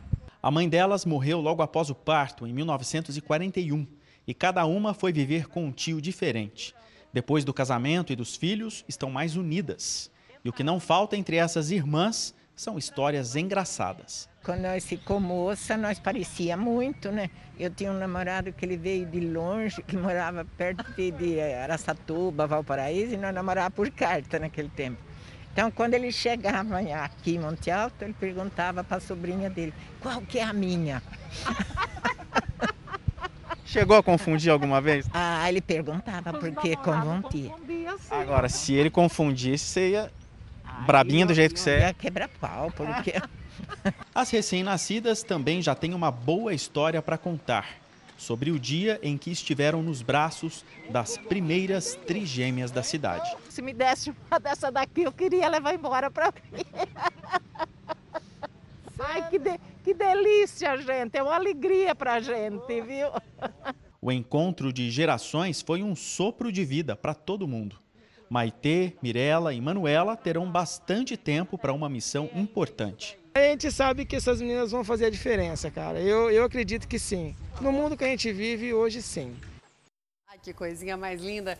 E vamos voltar para Grande Belo Horizonte, no Inhotim, Museu a Céu Aberto, que reabriu esse fim de semana. Raquel Rocha, essa cena atrás de você é uma pintura. Eu falei mais cedo de Monet, Renoir, Rembrandt. Que coisa mais linda. Conta pra gente, mostra um pouquinho mais desse Museu a Céu Aberto e diz qual é a temperatura que fica por aí. Olha, Carla, bom dia para você, né? Não tinha conversado com você ainda, mas é bem convidativa essa paisagem mesmo. A gente fica encantado. Eu já vim aqui algumas vezes, mas toda vez que a gente vem, sempre é esse sentimento de renovação, viu? Por causa dessa paisagem, é tudo muito bem estruturado. Então, o pessoal que vier no sábado vai encarar um calorão, viu? Porque a máxima prevista para hoje é de 30 graus. Mas, em contrapartida, não tem previsão de chuva. Já no domingo, também faz calor, mas no finalzinho da tarde há previsão de pancadas de chuva. Então, quem está marcado para vir, vir ao Inhotim ou fazer qualquer atividade ao ar livre, corre o risco, sim, de encarar chuva. Na semana que vem deve ter temporais também, a partir de quarta-feira em Belo Horizonte, em toda a região metropolitana. E as temperaturas seguem aí mais elevadas ao longo da tarde. E aí, essa previsão de pancadas de chuva à tarde e à noite. Eu volto com você, Carla. Bom dia. Muito obrigada, Raquel. Tô aqui babando nesse lago aí atrás de você. Que vontade de visitar esse lugar. Muito legal, querida. Obrigada pelas informações. Tcharanã, suspense. Tem música de suspense? Eu mesmo faço a música de suspense. Põe suspense. Pronto, suspense. Olha o lugar que o senhor Miguel Anderson está. Olha isso. Que lugar é esse, meu querido? Quantos graus está fazendo por aí? E fala a verdade, você vai dar um mergulho depois que acabar o nosso link? Com certeza. Bom dia, Carla. Bom dia a todos que acompanham o Fala Brasil. O tempo não está bom, não. Nesse momento está excelente. Estamos falando ao vivo aqui da Sabiaguaba e esse encontro aqui, ó, do rio com o mar, da água doce com a água salgada. Esse aqui é o rio Cocó e logo mais ao fundo a praia da Sabiaguaba. É possível ver até as ondas. Tempo firme nesse momento, variação de nuvens, sol forte. A gente reforça a importância do uso do protetor solar. tem previsão de chuvas, mas as precipitações devem ser rápidas. Calma, a temperatura máxima nesse sabadão deve atingir os 32 graus daqui a pouquinho, durante a tarde. Para amanhã, o cenário não muda muito não. Tempo firme vai parecer que tem um sol para cada pessoa, do jeito que o cearense gosta, sem previsão de chuvas. A temperatura mínima logo no começo da manhã deve ser de 26 graus e à tarde os 32 graus. Nesse exato momento é possível confundir até o azul do céu com o azul do rio e do mar. E já tem muita gente aproveitando e eu tô com aquela invejinha, viu, Carla? Invejinha? Invejinha? Eu chamaria de invejona. E outra coisa, é um rio porque a água do mar vem e fica represada aí, por isso que fica essa água sem uma onda para as pessoas poderem mergulhar, parecendo uma piscina natural? Ou tem mistura com água doce? Ou é só água, água do mar? Isso mesmo, viu, Carla? É o encontro do rio com o mar, a água fica calma nesse trecho da praia de Sabiaguaba, porque a onda ela acaba sendo contida no barranco de areia mais à frente. Durante a tarde, quando a maré estiver mais baixa, vão aparecer pequenas ilhas. E aí, de fato, como você falou da outra vez, vai parecer que eu estou nas Ilhas Maldivas, as Ilhas Maldivas fortalezenses aqui no Ceará, viu? Mas mandou é muito bem, a minha lua de mel eu vou passar aí, porque eu não tive até hoje, viu, Fabrício Frade? 11 anos depois, Sabi Aguaba, anota aí, é mais barato e bonito igual. Querido, muito obrigada. Essas são as belezas do Brasil que a gente mostra todo sábado no Fala Brasil, edição especial. Obrigada, viu? Ai, fa... Ô, Thalita, eu vi você falou junto comigo, né? Invejona. Invejinha. É que não. ele falou invejinha, não dá para ter invejinha da, daquele mar, daquele lugar. A gente falou invejona, né? Invejona, a gente falou junto. Invejinha. Agora vamos para o Maranhão, bora viajar. Pega o avião, com quem que eu tô? Com a Rafaela Moreira. Querida, onde você tá? Como é que fica a previsão do tempo por aí? É a praia onde os prédios quase mergulham no mar.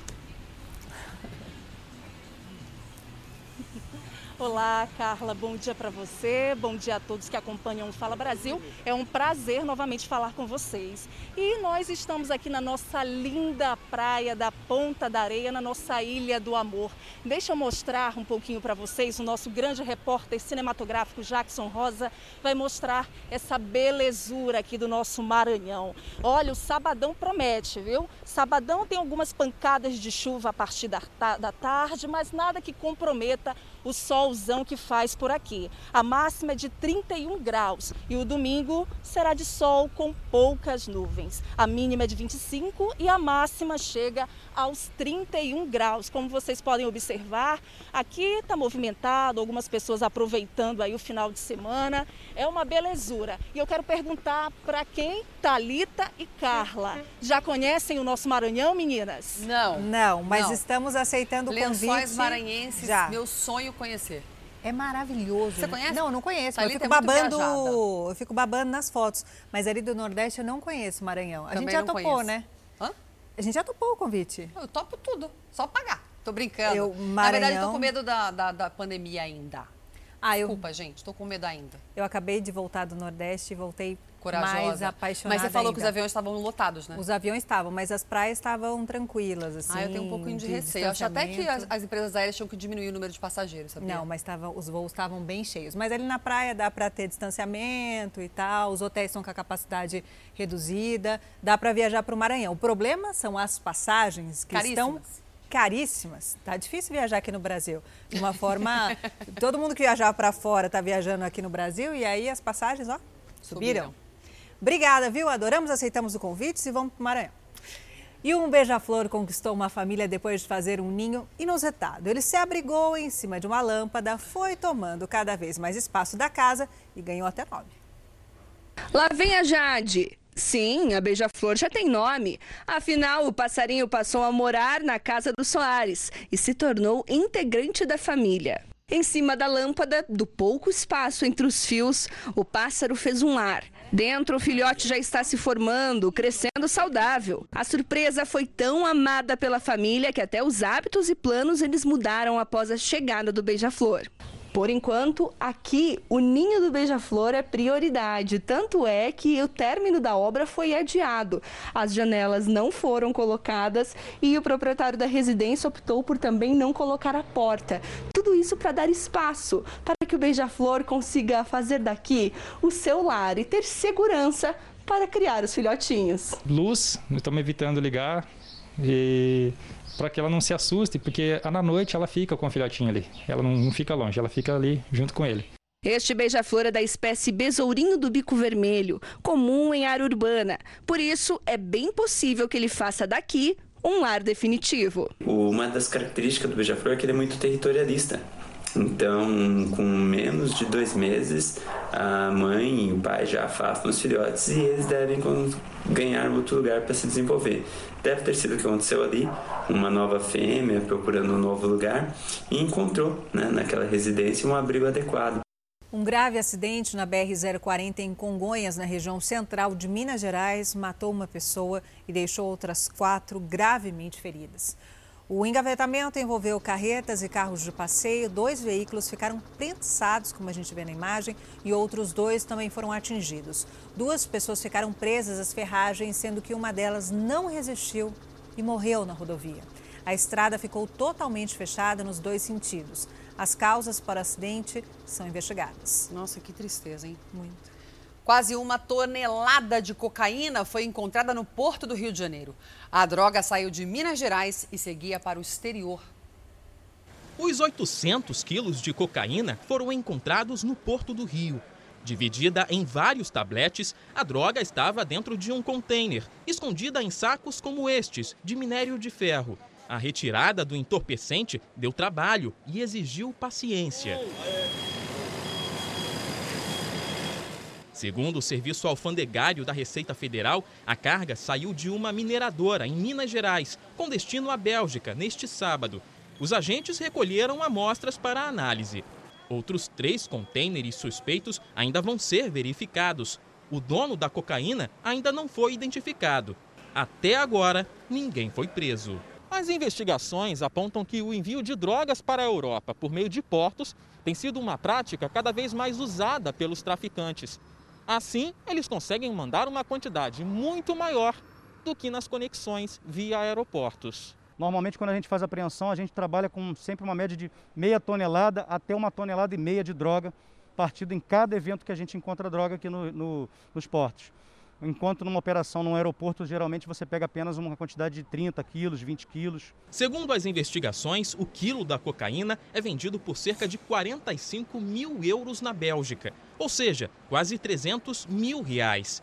Este ano, uma outra carga de quase 400 quilos de cocaína já havia sido apreendida no porto, com destino à Espanha.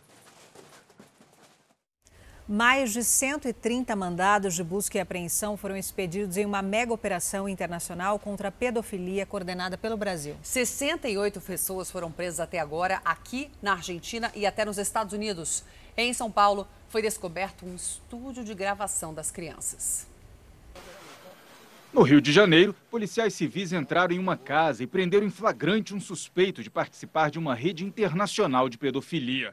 Em São Bernardo do Campo, na Grande São Paulo, foi encontrado um estúdio onde vídeos eram gravados. O trabalho integrado entre o Ministério da Justiça, a Polícia Civil de 10 estados e agentes de segurança pública de mais quatro países resultou no cumprimento de 137 mandados de busca e apreensão.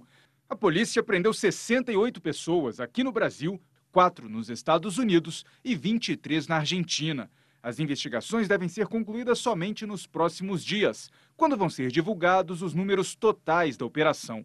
Em vários endereços, os policiais apreenderam computadores, equipamentos, mídias e discos de memória com material suspeito de conter imagens e vídeos de crianças e adolescentes. As investigações são independentes. Cada país cuida da apuração no próprio território mas as ações foram integradas para combater a atuação em rede dos criminosos que produzem e divulgam pela internet conteúdo de abuso e exploração sexual contra crianças e adolescentes. É um crime inaceitável, é um crime que marca toda uma vida. Desde 2017, cerca de 700 pessoas foram identificadas pelo Ministério da Justiça como suspeitas de promover a pedofilia na internet. Já há alguns anos venho atuando nessa área é, do, do campo cibernético, mas asseguro aos senhores, não tem nada mais horrível e abominável do que esse crime. Quem costuma usar a mesma senha para acessar e-mails e redes, redes, sociais, muito cuidado. Viu? Muito cuidado, os criminosos estão usando esses dados para invadir é computadores e aplicar golpes. Presta atenção.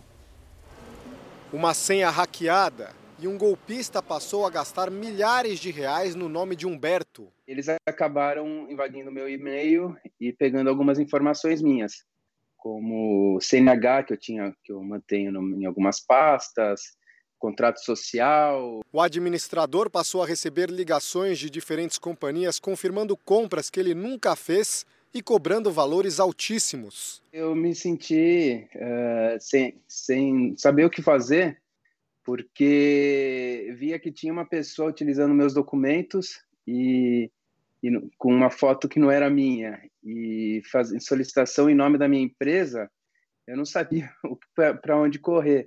Esse tipo de golpe cresce justamente pela falta de cuidados entre os usuários da internet. Os especialistas em segurança digital alertam para o risco de se colocar sempre a mesma senha em diferentes sites, principalmente se essa for a senha que a pessoa já usa na hora de acessar e-mail, rede social ou até dados bancários. Quem comete esse erro fica totalmente exposto.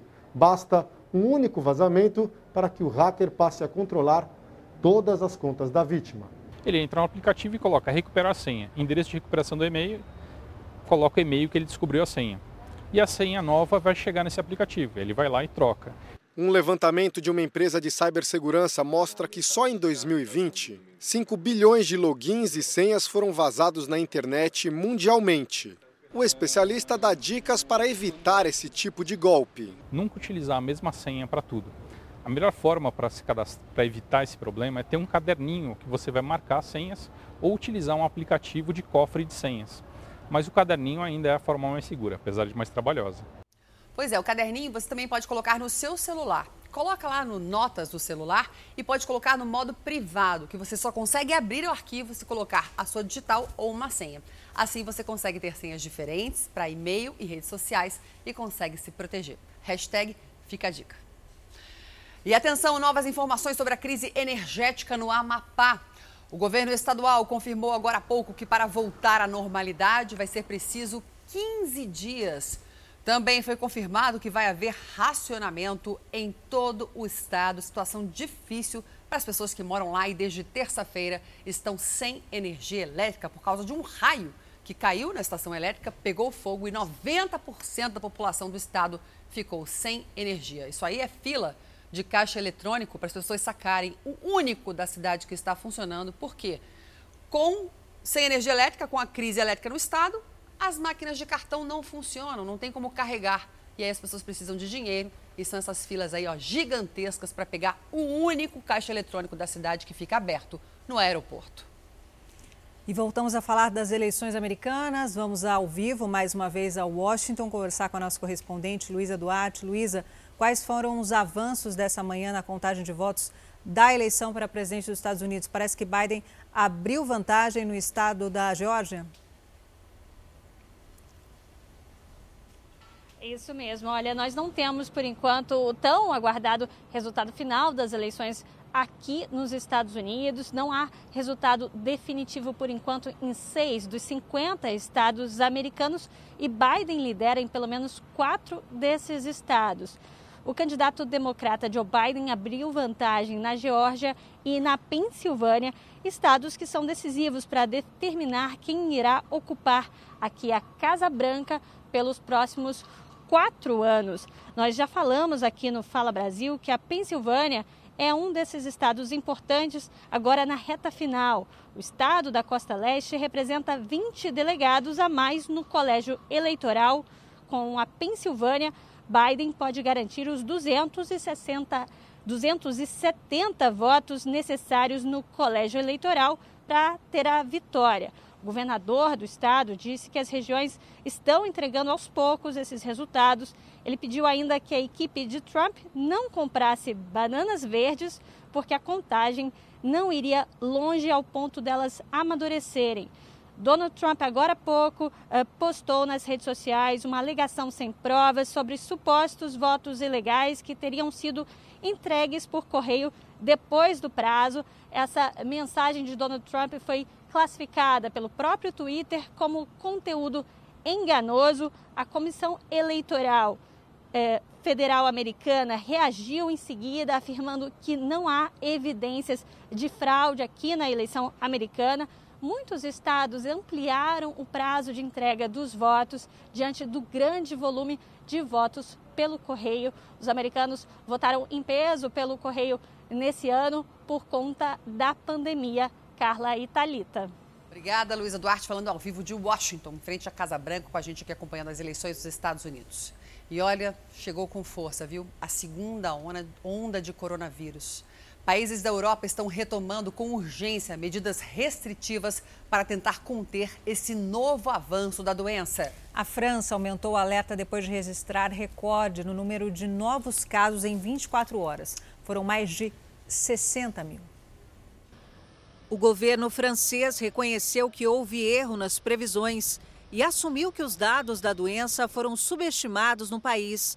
Há uma semana, os franceses precisam de autorização para saírem de casa. A Itália também quebrou o recorde de casos em um dia, com quase 40 mil. E o governo afirmou que os médicos do país não vão conseguir atender a demanda de pacientes se os casos continuarem subindo. E a Espanha ampliou a área de circulação controlada de pessoas na capital.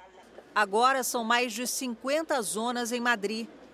O aumento de casos também atingiu os Estados Unidos, que tiveram recorde de registros em 24 horas pelo terceiro dia consecutivo. Na sexta-feira foram quase 130 mil, elevando o total de contaminação do país para quase 10 milhões de casos.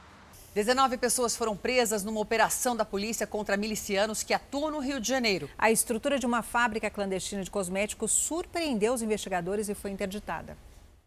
Uma fábrica repleta de shampoos e materiais de limpeza.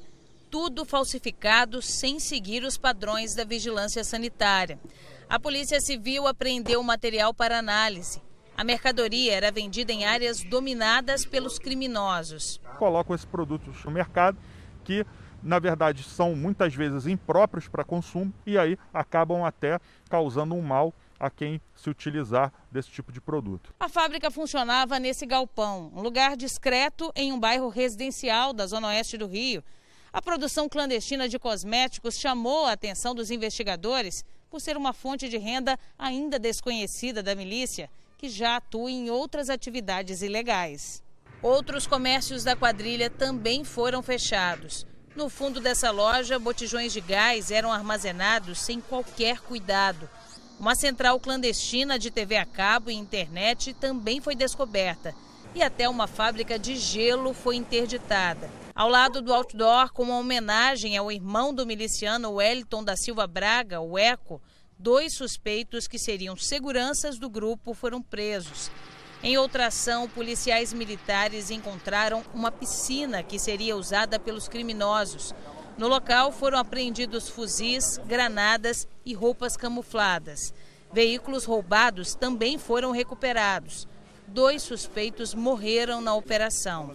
A Polícia Federal fez uma operação para identificar suspeitos que se passavam por falsos policiais no interior de São Paulo. Em um dos casos, uma mulher de farda exibia fotos em frente à sede da PF. Ao todo, foram cumpridos três mandados de busca e apreensão nas cidades de Cabreúva e Socorro, no interior de São Paulo. Fardas da PF e equipamentos eletrônicos foram apreendidos pela polícia. A investigação começou depois que um homem, se passando por policial federal, burlou o sistema de segurança de uma repartição pública. Funcionários desconfiaram e mandaram imagens do circuito das câmeras para a PF. Nós iniciamos as investigações e ele foi um dos alvos de busca na cidade de Socorro. Num outro caso, uma pessoa publicou fotos em redes sociais usando uniformes da corporação para obter vantagens indevidas. As redes sociais denunciaram o uso de equipamento e uniforme da Polícia Federal e também nós tivemos êxito em obter vários e vários uniformes e roupas encontradas na casa do investigado. Uma mulher também se passava por agente da Polícia Federal. A suspeita chegava a tirar selfies na base da PF para postar em redes sociais. Ela foi identificada e indiciada por usar a imagem da corporação. Só não ficou presa porque não houve flagrante. Com a busca na casa dessas pessoas, nós realmente identificamos o material e pretendemos achar outros indícios que realmente provem quantas vezes, onde e por que essas pessoas se apresentavam como policiais federais. Segundo a polícia, o próximo passo da investigação é saber se esses suspeitos, ao se identificarem como policiais federais, estariam planejando executar roubos ou assaltos. A de sábado fica por aqui. Um ótimo dia para você. Bom dia, mais notícias ao vivo, ó, no Balanço Geral, ó. Fabiola já tá ali atrás balançando, viu? Agora The Love School. Tchau.